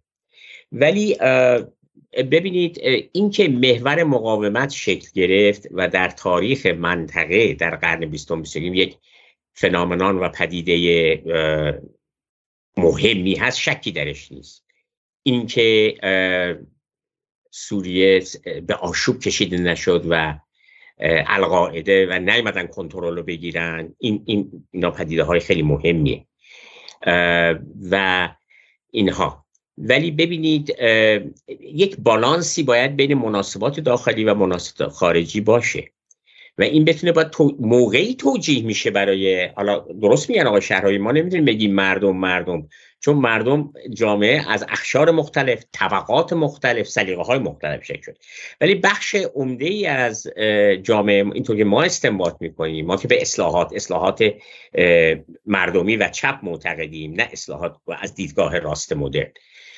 معتقدیم که باید قدم های برداشته بشه. یه حالت استیصال هست. و اون اینه که یک دولت یک دولت منتخب مردم یک حاکمیت منتخب مردم پاسخگوست به جامعه پاسخگوست به مردم جامعه. همونطور که وقتی مشروطیت انقلاب مشروطیت گفت قدرت مطلق اونجا شما ندارید قدرت پادشاه از مردم چیز میشه. این رو ما باید در نظر داشته باشیم. هر موضعی که نسبت به منطقه می‌گیریم در در این حال باید در نهایت یک دولت یک حاکمیت پاسخگوست به مردمش باید اون رو بتونه توجیه بکنه. اگر مشکلات ملموس رو حل بکنه بهتر می‌تونه مسائل رو چیز بکنه. حالا یه مثال بزنم. مثلا شما مسئله حزب الله رو ببینید. حزب الله پاسخگو در پارلمان هست رأی میاره در یک شرایط باز پلورالیستیک راحته. این یه مدل خوبیه. در این حال اینجوری نیستش که الان سریع بدوه بره به, به طرف اسرائیل. چرا؟ چون پاسخگو به جامعه لبنان به ساختاری که اونجا هست. مشروعیتش و علت وجودیش اینه که یک نیروی خیلی قوی قوی توانوند و مثبتی در اون جامعه هست. این مدل ها رو ما باید در نظر بگیریم با نقدی که به مناسبات داخل ایران داریم. این باید توجیه بشه. من من من من, من که من که سیاست خارجی متأثر از سیاست داخلی رو قبول دارم خب؟ ولی این نکته دیگه ما مرجع عزیز هستش اینه که بالاخره یکی از دو تا جنایی که در ایران حکومت بینشون دست, دست به دست شده سیاست خارجی گروگان گرفتن. یعنی همونطور که تا روزی که آقای روحانی از اینجا می‌رفت می‌گفت اول FATF اگه نشه و برجام اگه احیا نشه هیچ کاری نمیشه کرد آبم نمیشه خرید واکسن نمیشه خرید یه گروگانگیری سر سیاست خارجی هستش و دعوا رو به اونجا کشوندن و به جامعه هم نمیگن که آقا این اسرائیل بالاخره خطری برای منافع ملی ایران و امنیت ملی ایرانه. بمب اتمی داره. حکومت استعمارگر وطنخواریه که بالاخره باید تو منطقه جنگ را بندازه که خودش امنیت داشته باشه. خب؟ از روزی که اومده جنگ ساخته و غیره و واقعا به جمهوری اسلامی ربطی نداره. برای این اطلاعات هم ندادن و بخشی از جامعه مال هم آفریقای شهرابی زد. یعنی اونها هم مقصر هستن دیگه. من نمیگم آقای زید آبادی مقصره ولی بالاخره اون تفکرم سالا سر فلسطین مستقیم نگفتن آقای تاجزاده یا آقای مثلا غیره و غیره. ولی سر همین حضور ایران در سوریه گفتن. همین الان بخاطر اگه ایران سوریه رو ول کرده و سوریه خورده شده بود و داعشیزه شده بود الان وضع فلسطین چی بود؟ تموم بود خب؟ بالاخره از کجا داره به همونجا کمک می‌رسه؟ همونه دیگه. برای همین این تف... این فهم استعماری از منطقه به صورت سیستماتیک از سال 76 تخته شد و بهش خدچه وارد شد. چون به ما گفتن که آقا اون حرفای پرت و پلای این دایی جنابالی آقای نقشه با آقای مصدق و طالقانی اینا مال تو قرن قبله. امپریالیسم چیه؟ امپریالیسم مال قرن 19 و این حرف چرت و پرت تموم شد. قرن 20 قرن globalization قرن جهانی شدن قرن تجارت آزاده قرن WTO قرن IMF و ما باید بریم و به جای تنش تنش ایجاد کردن تنش کنیم که بتونیم بریم تو این چیز جدید. این تفکر به فلسطین مربوط بود یعنی عاجز بودن. اسم فلسطین که می اومد عاجز بودن. درسته؟ انگار احساس می‌کنن مثلا یعنی وقتی میگی فلسطین و فلسطین دفاع می‌کنی باعث شده که ایران عضویش رو WTO عقب بیفته. بله بله. ولی من منتقد اون خط هستم. ولی خیلی هم نمیشه منتقد اون بود. می‌دونید چرا؟ حرفای زیادی زده میشه.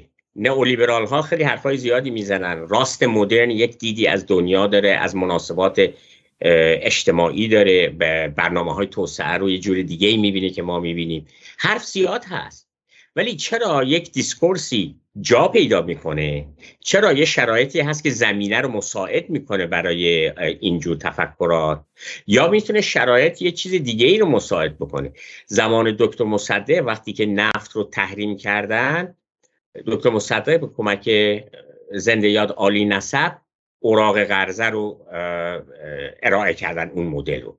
وقت جامعه بدن جامعه طبقات مختلف با یک شورش و خروشی اومد استقبال کرد. چرا؟ چون اعتماد اجتماعی بود شرایط عینی طوری بود که یک شرایط ذهنی می‌تونست به اون گره بخوره.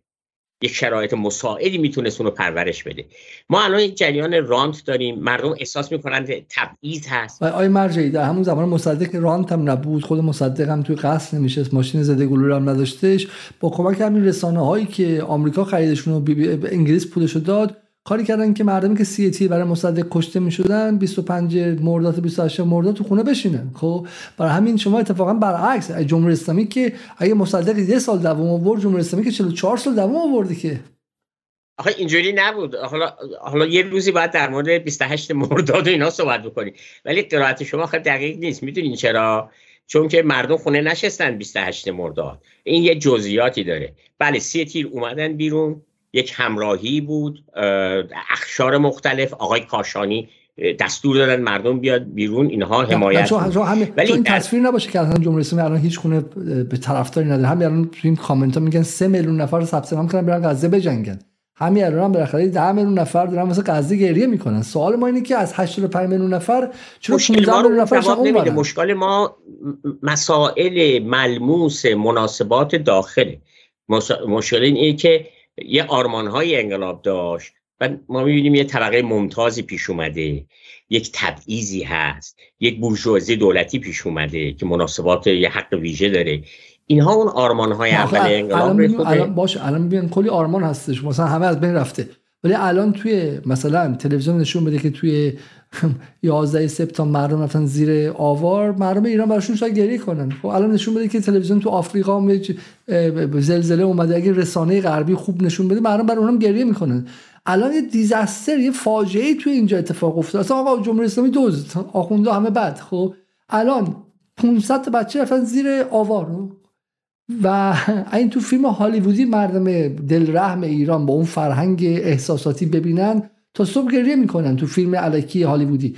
الان ولی از دیروز دارن میگن نه کار خودشون بوده کار این بوده اون نبوده محاسبه گر شدن. خب بذارم سراغ آقای شهرابی شاید آقای شهرابی نگاه متفاوتی داشته باشه.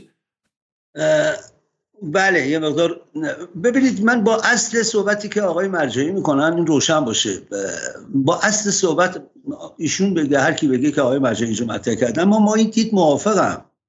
همدلم. با چیش؟ با چه جنبهش که هر چقدر انسجام و یک پارچگی تو ملت ایران ایجاد بشه با خواسته های ملت ایران پاسخ داده بشه اخشار مختلف ملت کارگران روستاییان دانشجویان زنان یک اصلاحات عمیق اجتماعی در این راستا ایجاد بشه این به نوبه خودش قطعا به حس نودوستی هم همبستگی و حمایت از جنبش های آزادی بخش اتفاقا قاعدتا این منطقا کمک می‌کنه و عکسش وقتی که نارضایتی رو مواظبش نباشیم که اونم بالا ریشش برمیگرده به همین تحریم ها و امپریالیست و بعدم طبقه اجتماعی که یار و یاورشون و این نارضایتی به وجود بیاره.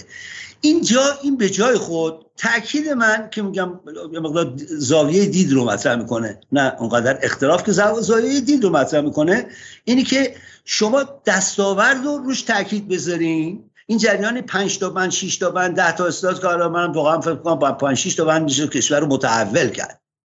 زیر و رو کرد. با خواست ملت پاسخ و خستش بنداش چه می‌دونم با آزادی این سندیکاها. خیلی ساده. قاچیز اینو عصبانی پیشکش. سندیکاها رسما شوراها تشکلات کارگری و غیره. اینها قطعا تأثیر گذاره واسه تقویت انقلاب تقویت بنیه انقلاب. انعکاسش رو به طور مستقیم تو سیاست خارجی به بست سیاست همبستگی خواهد گذاشت. ولی نقطه قوت سر جای خودش. بذارید من نکتر از این بس حالا ممکنه بذارید من اینجوری اشاره کنم ما با رهبری مواجهیم. اجازه بدید من اینو از این فرصت استفاده کنم بگم. من از بک‌گراند و سابقه سوسیالیستی من به سوسیالیسم اعتقاد دارم ولی فکر می‌کنم در رابطه با مسئله فلسطین نظر آقای خمینی که بنیانگذار جمهوری اسلامیه که میگه آقای این باید نابود شه. این این قده سرطانی. نه از این داستانهایی که میرن می‌سازن که منظوری اینه که اینا رو بکنیم ایشون تو بونه عمر بندازیم تو دریا. می‌خوان جهودا رو بکشن عبین ببرن.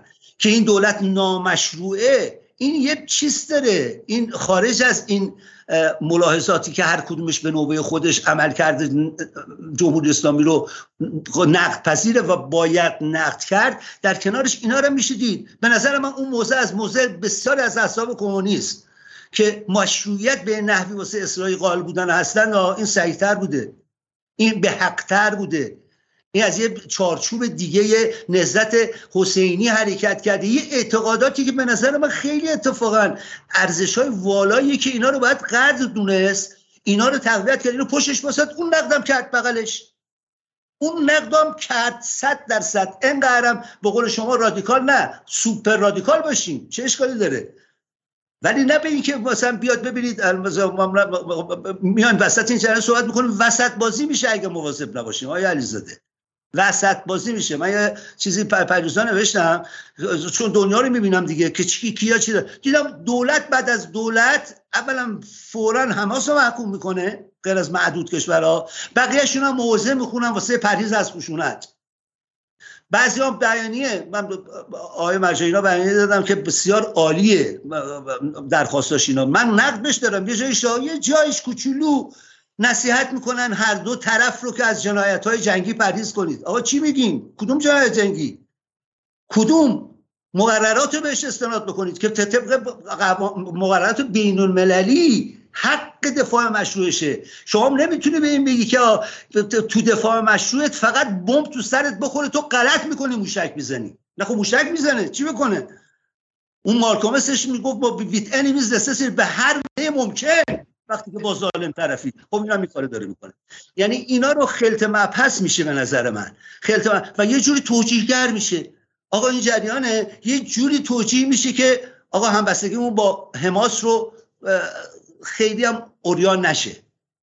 بغلش وای نسیم چرا حماس تو مثلا تو مملکتش چهار تا کار اشتباه کرده؟ یا جمهوری اسلامی هر کدوم از اینها رو به جای خودش. جمهوری اسلامی موضعش در رابطه با فلسطین و وسیعتر در رابطه با نسلت های مقاومت به اعتقاد من الگو بوده به جهاتی کمک های مادی کرده کمک های معنوی کرده نه فقط هم تو منطقه منطقه آمریکا. این سیاست قابل دفاع در و در تناقض با این جنبه ای که اشاره شد.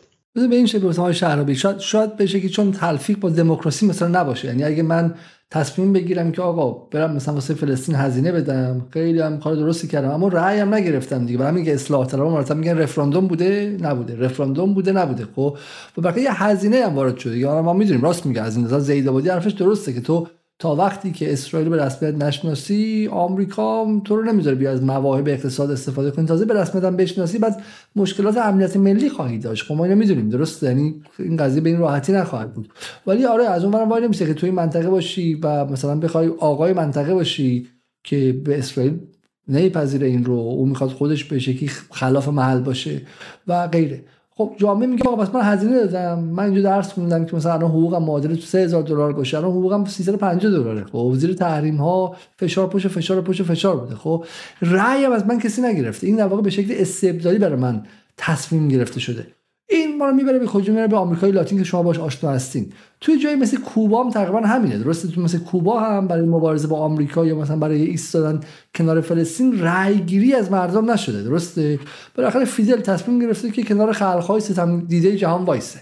اونجا چه حسی هستش؟ یعنی اونجا هم این حسی که آقا اون رهبر ما تصمیم گرفته که ما مقاومت کنیم. ما تصمیم نگرفتیم. حالا من برای اینکه مخاطبا گیج نشن من به مقاومت اعتقاد دارم. ولی من برای خودم اعتقاد دارم. نمی‌تونم برای همسایه برای برادرم اعتقاد داشته باشم. میگم تو هم غلط کردی تو هم باید اعتقاد داشتی و بعد مقاومت کنی. من بعد خودم در زندگی خودم در اینکه زندگی کوچیک کنم چه مثلا دنبال مثل مواهب دیگه نباشم برای خودم می‌تونم انتخاب کنم. ولی به نظر میاد که جامعه ایران احساس می‌کنه مقاومت براش تحمیل شده. به عنوان یک انتخاب وجودی تاریخی. ببینید یه چیزی که همین اشاره کردید کوبا رو. خوب اتفاقا به این قضیه نگاه بکنیم. اولا تناقضاتی که توی این جریان سیاست خارجی و داخلی می‌بینیم مورد تاکید و اشاره آقای مرجعی به درستم بود. این تو کوبا وجود نداره. نه اینکه ابسولوت و مطلق و همه چیز گل و بلبل و اصلا همه نه ولی اصلا واقعا سرزمین عجایبه. شما یه حکومتی که یه حرفی می‌زنه یه کار دیگه می‌کنه ندارید. یه حکومتی که بچه های خیلی از سرانش در رفاه دارن در ناز و نعمت زندگی می‌کنن. یه عده فقیرن و نون شب ندارن. وجود نداره. نداره.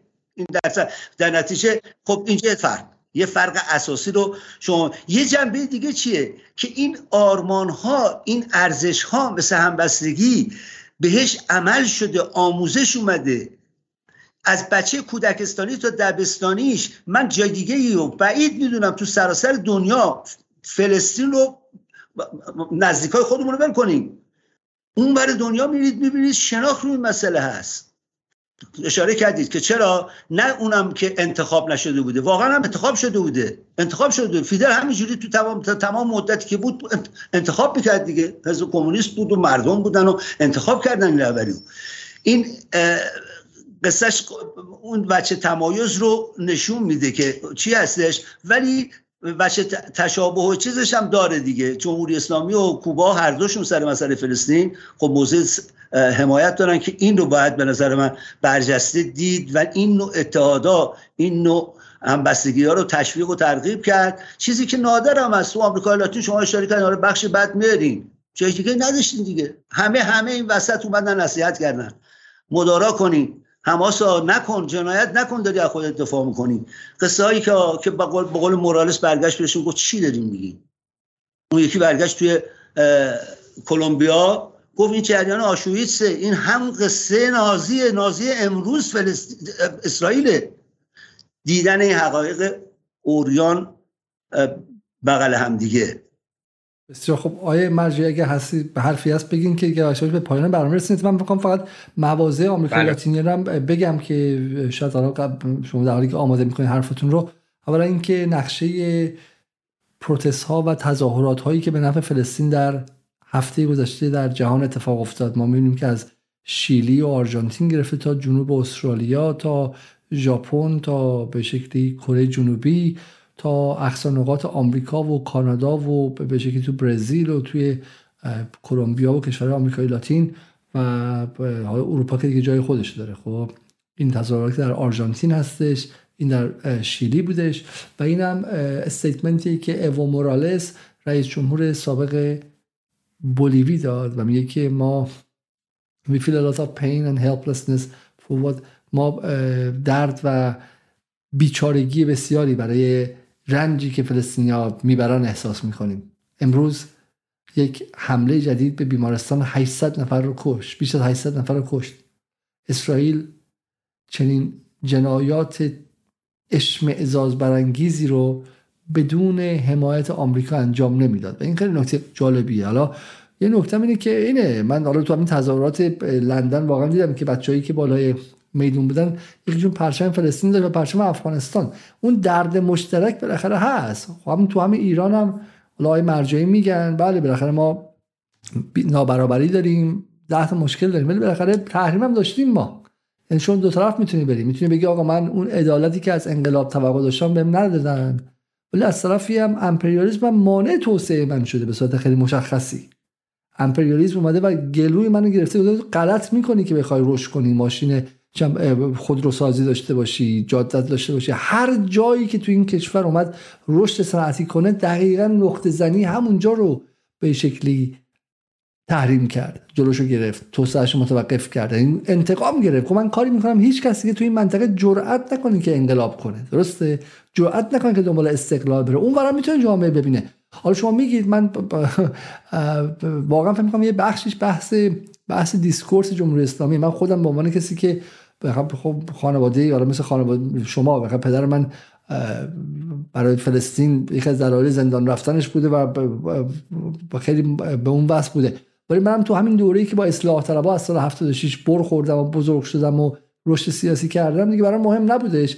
و وقتی اومدم انگلیس دنیای دیگه دیدم و تونستم با بحث فلسطین با زبان جدید غیر از زبان گلدرشت جمهوری اسلامی با, تصویر جدید غیر از اون تصاویر چرک و به شکل عجیب غریب صدا و سیما و در یه فضای آزادی که خودم انتخاب کنم دوباره فلسطین انتخاب کنم و فلسطین شد بخشی از ذات من. یعنی الان شما هوا رو از من بگیر الان خیلی ممکنه بر بخوره. خب اصلا به شکلی مسائل مثلا حتی ایران رو بگیر ولی فلسطین به عنوان نکته کانونی سیاست برای من هستش من تا آخر عمر ممکن است سیاست ایران هم خارج شم ولی سیاست فلسطین رو معتقدم. برای اینکه معتقدم بزرگترین بزرگترین مظلوم تاریخ امروزه. یعنی اصلا هیچ کنه شکی نیستش. نقطه کانونی فهم امپریالیسم نقطه کانونی فهم سه قرن چهار قرن استعمار اروپایی. خب توضیح دهنده روابط به شکلی سلطه جهانه و همه اینو تو این به شکل خیلی حادی رخ داده. و و همین میگم من که فکر نکنم مثلا جمهوری اسلامی دلم باش صاف نشد فکر نکنم مثلا نارضایتی ندارم که اون سالها. ولی همین زبان که عوض شد و حق انتخاب پیدا کردم موضوع مثال فلسطین عوض شد. و این سوال من اینه اینه که چطور مثلا جامعه ایران نمی‌بینه که اون همدستی آمریکا و اسرائیل رو همون آمریکایی که خود ایران رو هم زیر فشار قرار داده درسته؟ همون آمریکایی که ایران رو همین الان بچه های غربگرای ضد جمهوری اسلامی ایران های مرجع شما می‌دونی آمریکا نمی‌تونن بیان چون سربازشون سپاه بوده چون بهشون ویزا نمیدن چون تحقیرشون می‌کنن. بالاخره آمریکایی که نگاه نمی‌کنن تو ایرانی ضد آخوندایی تو ایرانی با آخوندایی همه رو مجازات کرده. همین کلکتیو پانیشمنتی که اسرائیل در مورد فلسطینیا داره انجام میده و همه رو می‌زنه. میگه لاتون حماس هست تا پس من سه هزار نفر می‌کشم. که تا حماس کشته شه. همون کار آمریکا با 85 میلیون ایرانی کرده.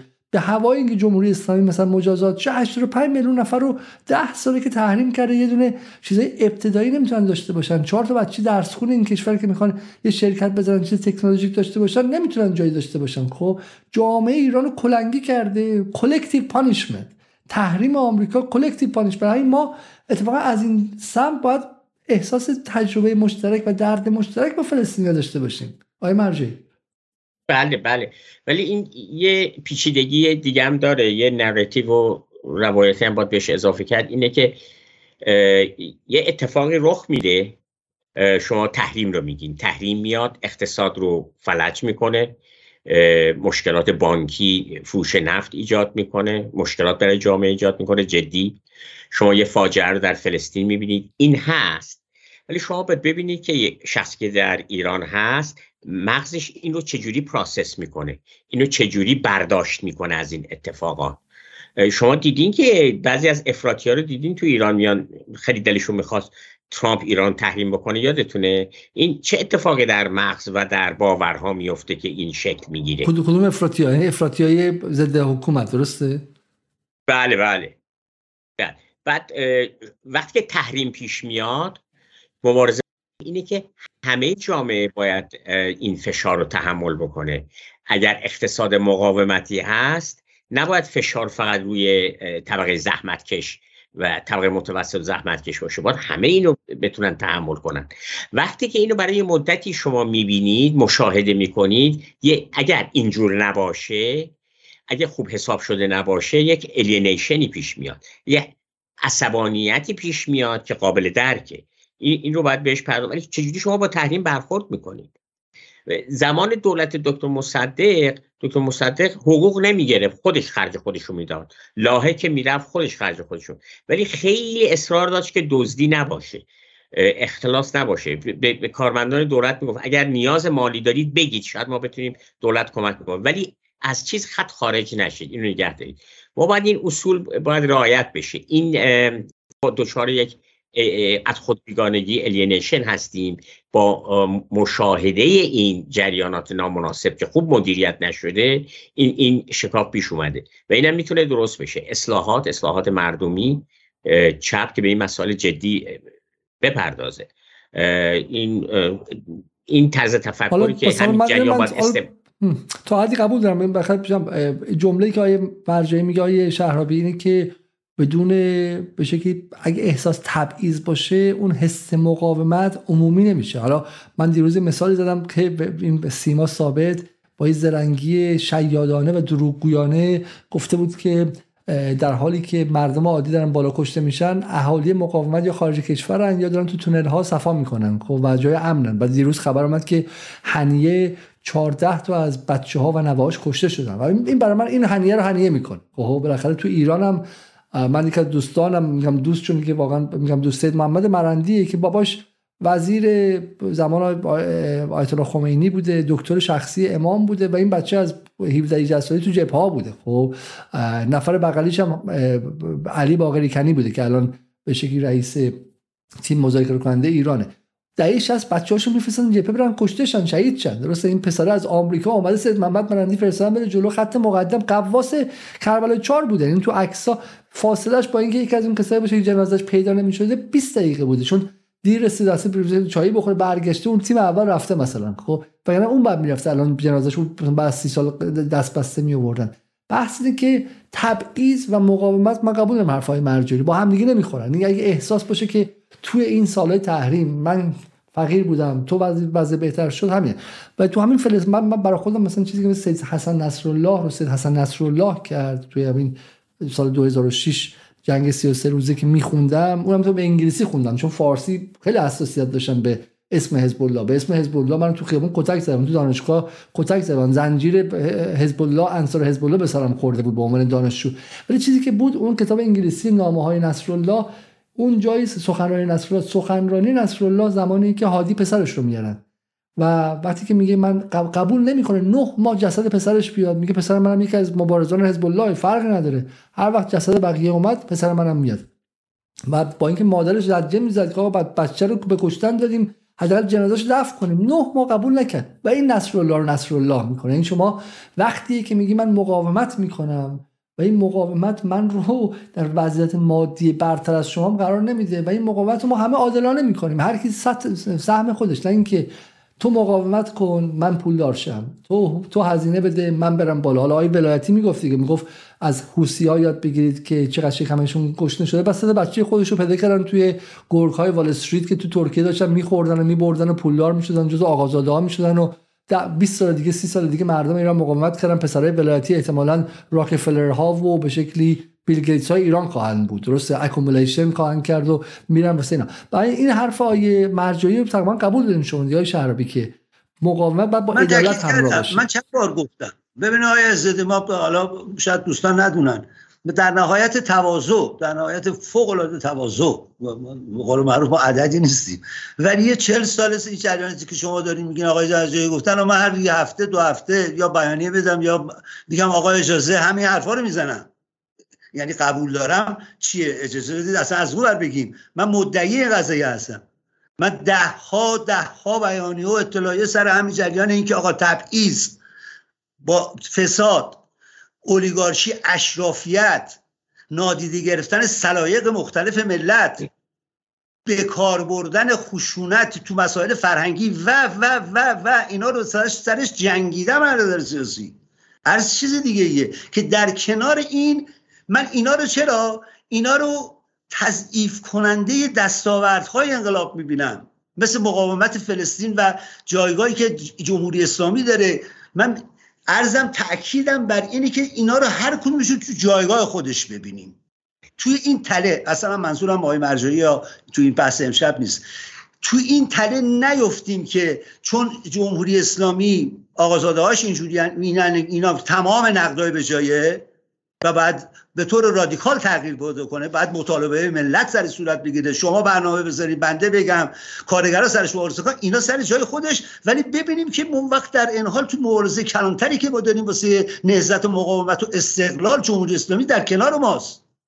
رهبری جمهوری اسلامی نقش هدایت کننده این جنبه از خواستهای ملت رو به داره. نه این اقراق نیست. شما چه شخصیتی توی ایران؟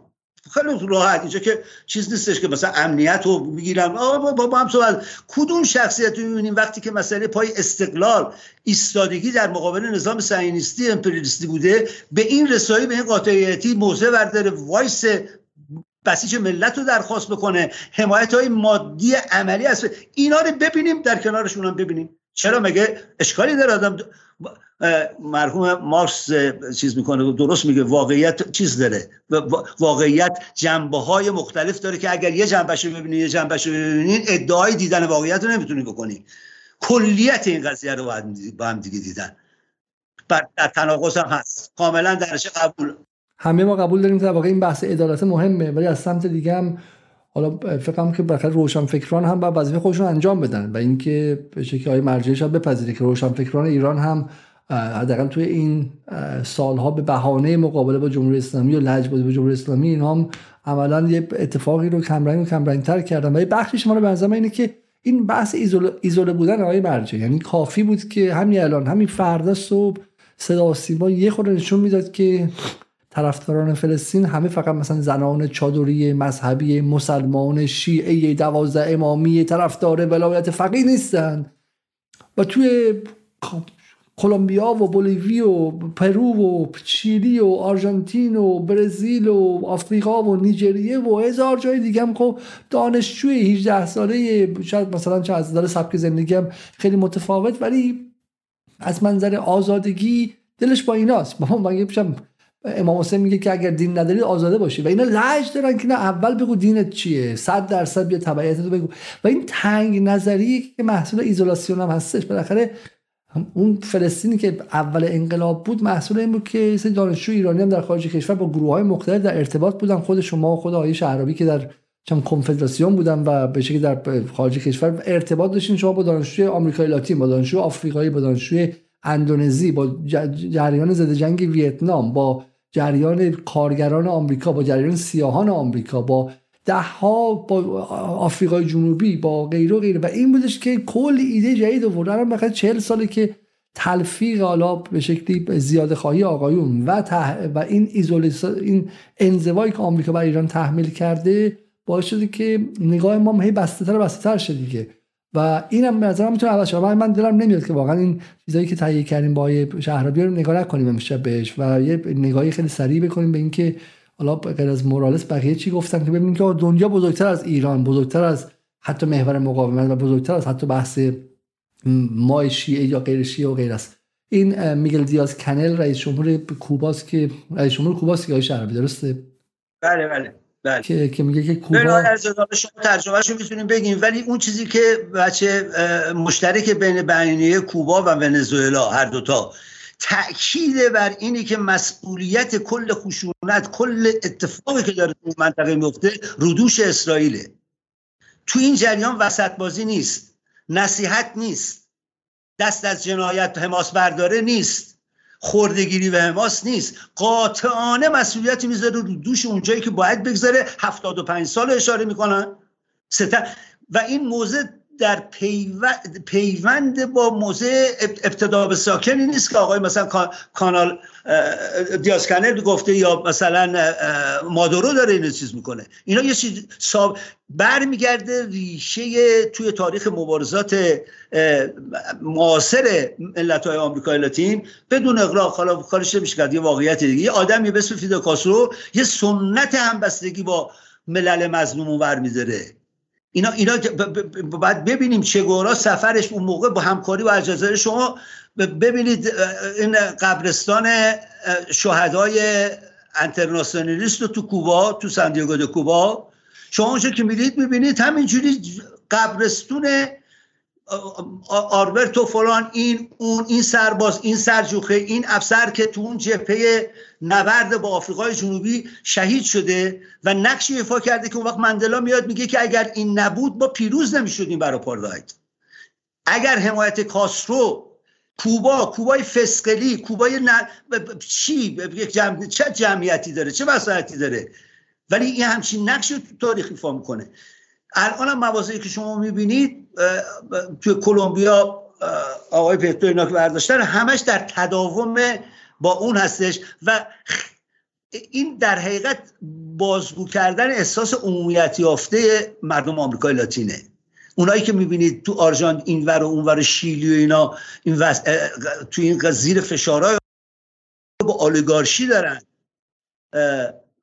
مواضع دیگه ای دارن. خب اینا من صدا می‌کنم می‌کنه این مشکلی فکر خب این تصاویر می‌بینیم از تصاویر می‌بینیم از تظاهرات طرف غزه در کوبا و این حرف شما کاملا درسته. این این خیلی جالبه. آیه شهرابی این استیتمنتی که یا توییتی که گوستاو و پترو رئیس جمهور رئیس جمهور شما بفهمید رئیس جمهور کلمبیا گفتش بفرمایید شما.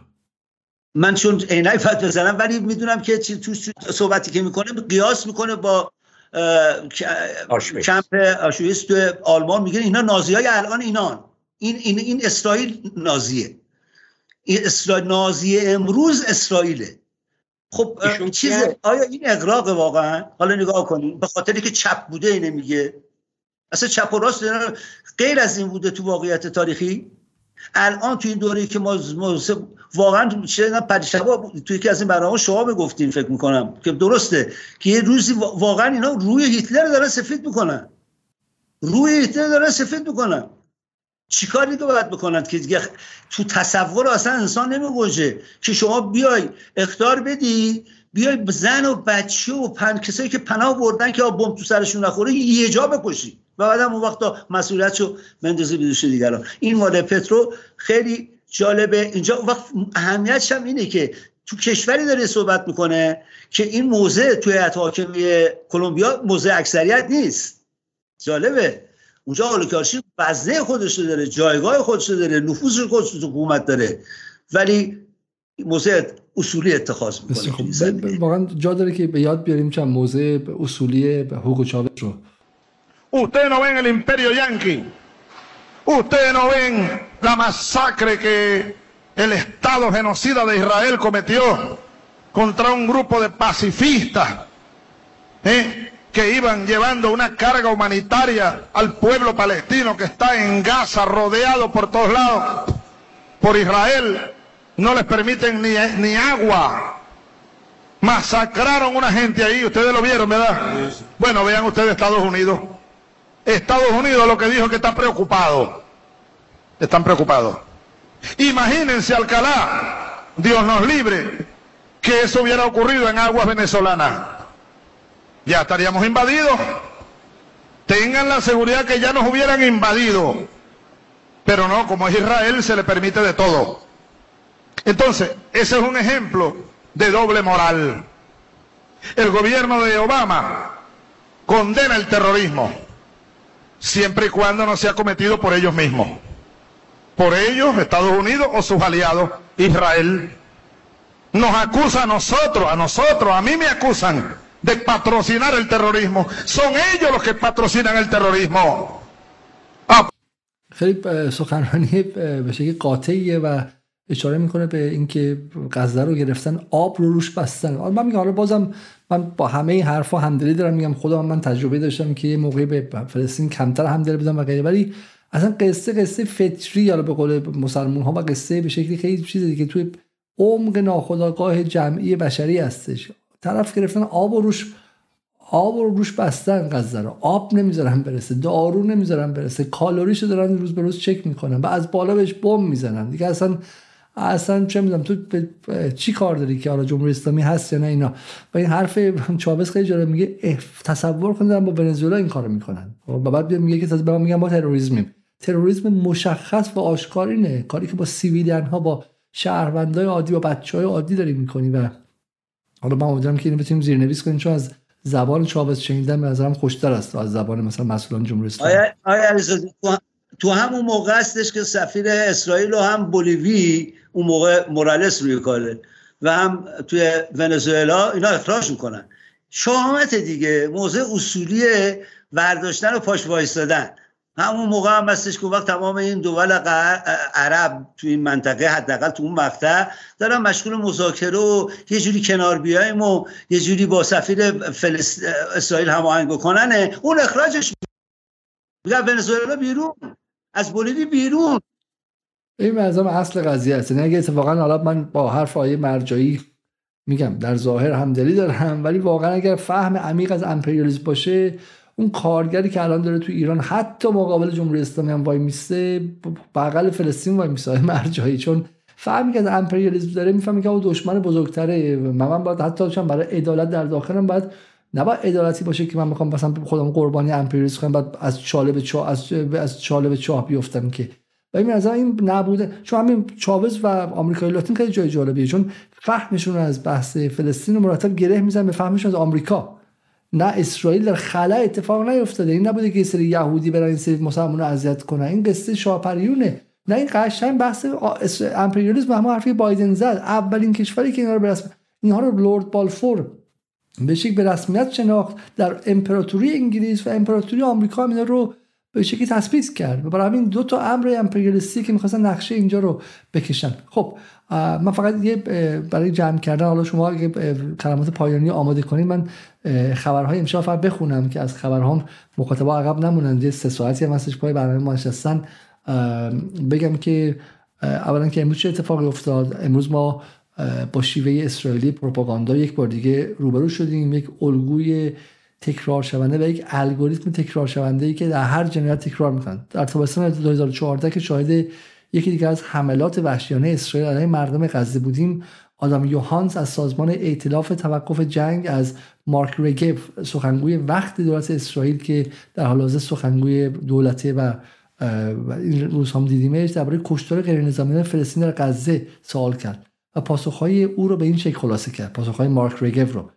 یک ما گزارشی درباره کشته شدگان دریافت نکردیم. این را بررسی خواهیم کرد. دو بله ادعای کشته شدن اما علت آن درست عمل نکردن یکی از موشک ها یا بمب های فلسطین بوده. سه بله آنها توسط نیروهای ما کشته شدند اما تروریست بودند.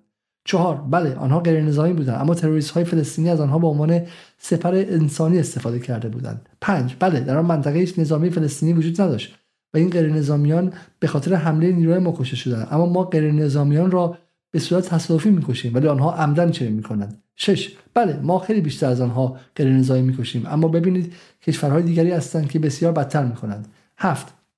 چرا هنوز درباره اسرائیل صحبت می‌کنید؟ آیا شما یهود ستیز هستید؟ و تکرار از یک دوباره شروع میشه و این مراحل در مسابقه بعدی با مارک رگف هم یا هر سخنگوی دیگر اسرائیل هی تکرار میشه می‌تونید امتحانش کنید. اینو حالا آقای روزبه فیز نوشته. و دقیقا اینه که امروز ما واقعا این مدل رو یک بار دیگه دیدیم و اینکه غرب به اینا اجازه میده که چنین کاری کنن. خبر بعدی که من بگم قبل از این اتفاق اینه که آقای بایدن امروز بعد از این سخنرانی وحشتناکی کرد یه سخنرانی دیگه کرده زیر اعتراض ها و در این سخنرانی دوم من می‌تونم فیلمش رو اینجا پخش کنم. برای شما بله بله. این فیلمشه که با هم دیگه ببینیم همین الان. So I've been on the phone for the last, I don't know, we've been on the ground a while. That's why we haven't taken off. About an hour. With, with Sisi. I, I don't think I was on that long. It was about probably half an hour. And uh, both uh, my team here was with me. Uh, and uh, he agreed that what he would do is open the gate on, uh, to do two things. One, let up to 20 trucks through to begin with. Satterfield, my ambassador, is down there in, uh, in, not down there, in Cairo now. He's going to coordinate this. He has my authority to do what is needed to get it done. They're going to patch the roads. They have to fill in potholes to get these trucks through. Um, and that's going to occur. They expect it will take about eight hours tomorrow. So there may be nothing rolling through until what's what's today? Wasn't tracking days. Thursday, on Wednesday, probably until Friday. That's the Rafa crossing you're talking Yes. میگه که من خیلی محکم وایستادم بر سر این که رئیس جمهور آمریکا افتخار می‌کنه که اون همه راه رفته که بتونه اجازه عبور 20 تا کامیون بگیره برای کمک از مصر وارد غزه بشه و میگه که امروز بعد آسفالت ها و سوراخ سوراخ سوراخ های اونجا درست کنن که کامیون بتونه ازش رد شه و این تا جمعه اتفاق نمیفته. این خبر بعدی بودش که میگه که من در گفتگو با مقامات اسرائیل چیزی درباره ورود آمریکا به جنگ در صورت پیوستن رسمی حزب به درگیر نگفتم. چون ایده گفته بودن که آیا آمریکا بهش میپیونده و در واقع یه خورده عقب نشینی کرد از اون سخنرانی اول. امیر عبداللهیان هم امروز در ریاض خواستار تحریم نفتی رژیم صهیونیستی شده. شبکه دوازده اسرائیل پنج مقام ارشد حماس رو گفته در لیست تروریستی هستن و من می‌تونم عکس رو بتونم به شما نشون بدم بله در اینجا این پنج مقام تارانتینو بهش می‌رسم من حالا به تارانتینو می‌رسم برای شما گذاشتم چون گفتید شما. و مشعل اسماعیل هنیه محمد الزیف صالح آروری و یحیی سنوار رو سنوار رو در لیست تروریستی گذاشتن. خبر مهم دیگه ای که همین الان اومد واقعا یه ساعت پیش اومد و من دیر خوندم برای شما اینه که سخنگوی نظامی کتائب حزب الله گفته که به مواضع آمریکا از جمله عین الاسد حمله کردن و از امروز گفتن که مقاومت عراق علیه آمریکایی‌ها با حمله پایگاه نظامی اونها آغاز شده. آمریکایی‌ها شرکای اساسی در کشتار مردم غزه هستند و باید تاوان آن را پس دهند. مقاومت امروز اولین ضربات رو وارد کرد و عملیات با روند رو به ادامه پیدا می‌کنه. و این سخنی که کتایب حزب الله گفته و به شکلی پرس ریلیزی هم که ما از سنت کام داریم این رو تایید می‌کنه که میگه که US Forces Defend Against Drones in Iraq نیروهای آمریکایی علیه پهپادهای عراقی از خودشون دفاع کردن. در 24 ساعت گذشته سه پهپاد بهشون نزدیک شد که اونها این رو متوقف کردن. این خبر بعدی بودش و یکی هم که الان هم خبر آخر که گوستاف پترو سفیر اسرائیل رو اخراج کرد و سفیر کلمبیا رو هم فرا خوند از اسرائیل هم خبر پایانی. و بریم سراغ نشون دادن این عکسی که آقای مرجعی بهش اشاره کردن. خیلی خیلی جالب بود. گفتن که آقای کوانتون کوانتین کوانتین تارانتینو که سازنده فیلم Pulp Fiction Kill و غیره هستن از IDF دیدار کردن و کاملا حرفشون درست بود. این عکس کوانتین تارانتینوی که در کنار سربازان اف وایساده همون سربازانی که وقتی که کشته میشن میگن که ما سیویلیان بودیم و ما ما که به شکلی ما که سرباز نبودیم. ما داشتیم تو پارتی توی فستیوال موزیک گوش می‌کردیم و ما گناهی نداشتیم. خب این مجموعه اخبار امروز بود. من برای پایان سخنان پایانی به دو مهمان برمیگردم و برای اینکه بشنویم که حرفای پایانیشون در این برنامه چی و امیدوارم که در برنامه آیندهم همین دو مهمان همین که مهمانهای دیگری که نظرهای مختلفی دارن و ما در واقع می‌خوایم جدال پلتفرم باشه برای همه طرفدارای فلسطین با هر نوع نگاهی طرفدار جمهوری اسلامی مخالف جمهوری اسلامی و هر چیزی که هستیم اما نه امثال قوچانی که تمام رفتار و سکناتشون علیه مقاومت بوده. حالا اومده الان دایدار مقاومت شدن. ولی کسایی که عمیقا رفتارشون در جهت مقاومت بوده رو ما در جدال می‌خوایم کنار همدیگه بشونیم چون معتقدیم که مقاومت ارث پدر هیچ کس نیستش و به هیچ ایدولوژی هم متعلق نیستش و متعلق به همه کسایی است که آزاده هستن و دل در گروش دارن. آیه شهرهایی با شما شروع می‌کنم؟ صحبت خیلی خوبی بودش. مخاطبین برنامه شما تا این ساعت نشستن گوش کردن. من نمی‌خوام بیشتر از این جلسه. به صحبت آخر شما برمیگردم. کوتاه بگم. همین ما نیاز داریم. داریم. که به جای این جمعیتی که امروز تو خیابون جمع شد تو میدون انقلاب فراخانی که تو مملکت میاد برای بسیج برای همبستگی با فلسطین به سراحت بگه آقا کارگری که من ناراضی هستی. فلانی که یه عقیده دیگه داری. تویی که اصلا به چیزی باور نداری به این شاخه مذهبی اون. هر کی که هستی قصه فلسطینی بیا تو خیابون. میلیون ها نفر می‌دیدیم دیگه این جمعیت رو نمی‌دیدیم. چون دستاوردها رو صحبت کردیم. نقاط قوت تو حداقل من تو صحبتم به تاکید کردم مضاعف اینجا این جنبه رو باید ببینیم که نیازمون رو پاسخ بده. وسعت دادن همبستگی باز خود این جریان فلسطین من یه خوشبینی که از دوستان امروز می‌گفت درست هم کرد که محملی بشه فرصتی ایجاد بکنه واسه نزدیکی کورانها روندهای مختلف و اخشار ملت سر یه موضوع انسانی. موضوع از این انسانی تر انسان های بیهونا همینجوری تو بس فاصله برنامه ما ده ها نفرشون رو کشتن. تو همین فاصله برنامه که ما داشتیم. عمل متحد حکومت نقش خودش می‌تونه ایفا بکنه. صحبت های آقای مرجایی که صحبت های شما بود بندم تاکید کردم جنبه مهمی از واقعیت که انجام اصلاحات عمیق اجتماعی ایران ملت رو تقویت می‌کنه.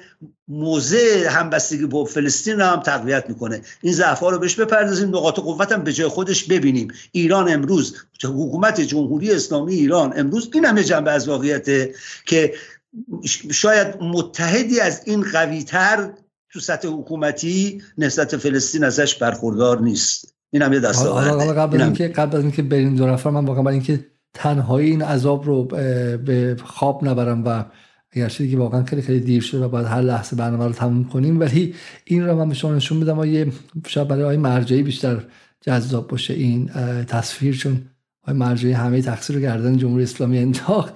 ولی من اینم نشون بدم که اون طرف آقای مرجعی اصلا علیه السلام نیستش. نگاه کنید که روزنامه هم که یکی از روزنامه اصلی این رفسنجانی هاست چه تیتر اولی زده؟ گفته بس کنید.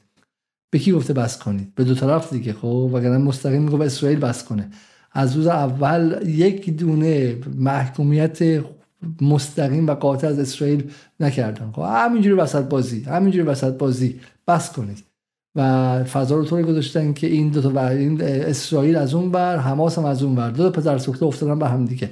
این دیگه بهترین حالتشه. برای همین اینم ببینید آقای مرجعی که در ایران در خیابان رسمی اونقدر آزادی بیان هستش که بیان عملا حماس رو وحشی بدونن و اینجوری هم بکنن. خب و, و حالا خلاصه. در خدمت شما هستم مرجعی برای بحث آخر. بله بله. این این عکس روزنامه بد نیست. اولا قتل عام رو در بیمارستان محکوم کرده بعد بنر سیاه هم داره و بس کنید در حقیقت داره به اسرائیل میگه فکر کنم. حدس باید حدس بده. اول پایش نمیشه که بررسی ادعای اسرائیل و گمانه‌زنی های رسانه‌ای درباره عامل کشته شدن صدها نظامی در بیمارستان غزه و و واکنش پزشکان و غیره. بس کنید نه بس کنید نه به جنگ میگه. چون بعد روزهای قبلش هم ما به نشون می‌دادیم شاید مثلا خود واضحتر می‌شد. بله بله. بله بله درسته. ببینید دو تا نکته دو تا روند. یکی این که من دارم با دقت رصد می‌کنم که اسرائیل و ببین نمیشه گفت اسرائیل. اسرائیل متصل به امریکا. این پکیج اسرائیل امریکا اسرائیل اینا چیکار دارن می‌کنن و چه روندی رو پیش می‌برن از نظر جنگ روانی یا مادی و نظامی؟ اینکه اینها در یک استیصال هستند دارن جنایاتی می‌کنن چون استراتژی ندارن. استراتژی دراز مدت ندارن. داخل اسرائیل بحران بود در شهرک نشین ها بحران هست. چپ محو شده در داخل اسرائیل. این یه بحرانه. و این شرایطی که از زمان طوفان الاقصا تا امروز اسرائیل استراتژی که بتونه خوب بیان بکنه نداره. البته میگه ما میریم تنبیه می‌کنیم و ضربه می‌زنیم. ولی اینجور زدن به غزه با فقط نیروی نظامی این یک استیصال رو نشون میده صدمه زیادی می‌زنه انسانهای زیادی رو می‌کشه. ولی در دراز مدت این پکیج اسرائیل و امریکا برنامه موفقی نخواهد داشت. این پاسخگو نیست و یک برنامه استراتژیکی برای این مشکلاتی که اونجا هست نیست. و مشکلات محو نمیشن چون مردم فلسطین محو نمیشن. شاعرهای فلسطینی مثل محمود درویش ایده فلسطین و زمین رو زنده نگه داشتن. این یک نکته. نکته دیگه هم که منم با نکات آقای شهرهای موافقم. و فقط این در مورد فلسطین نیست. شرایطی مساعد شد.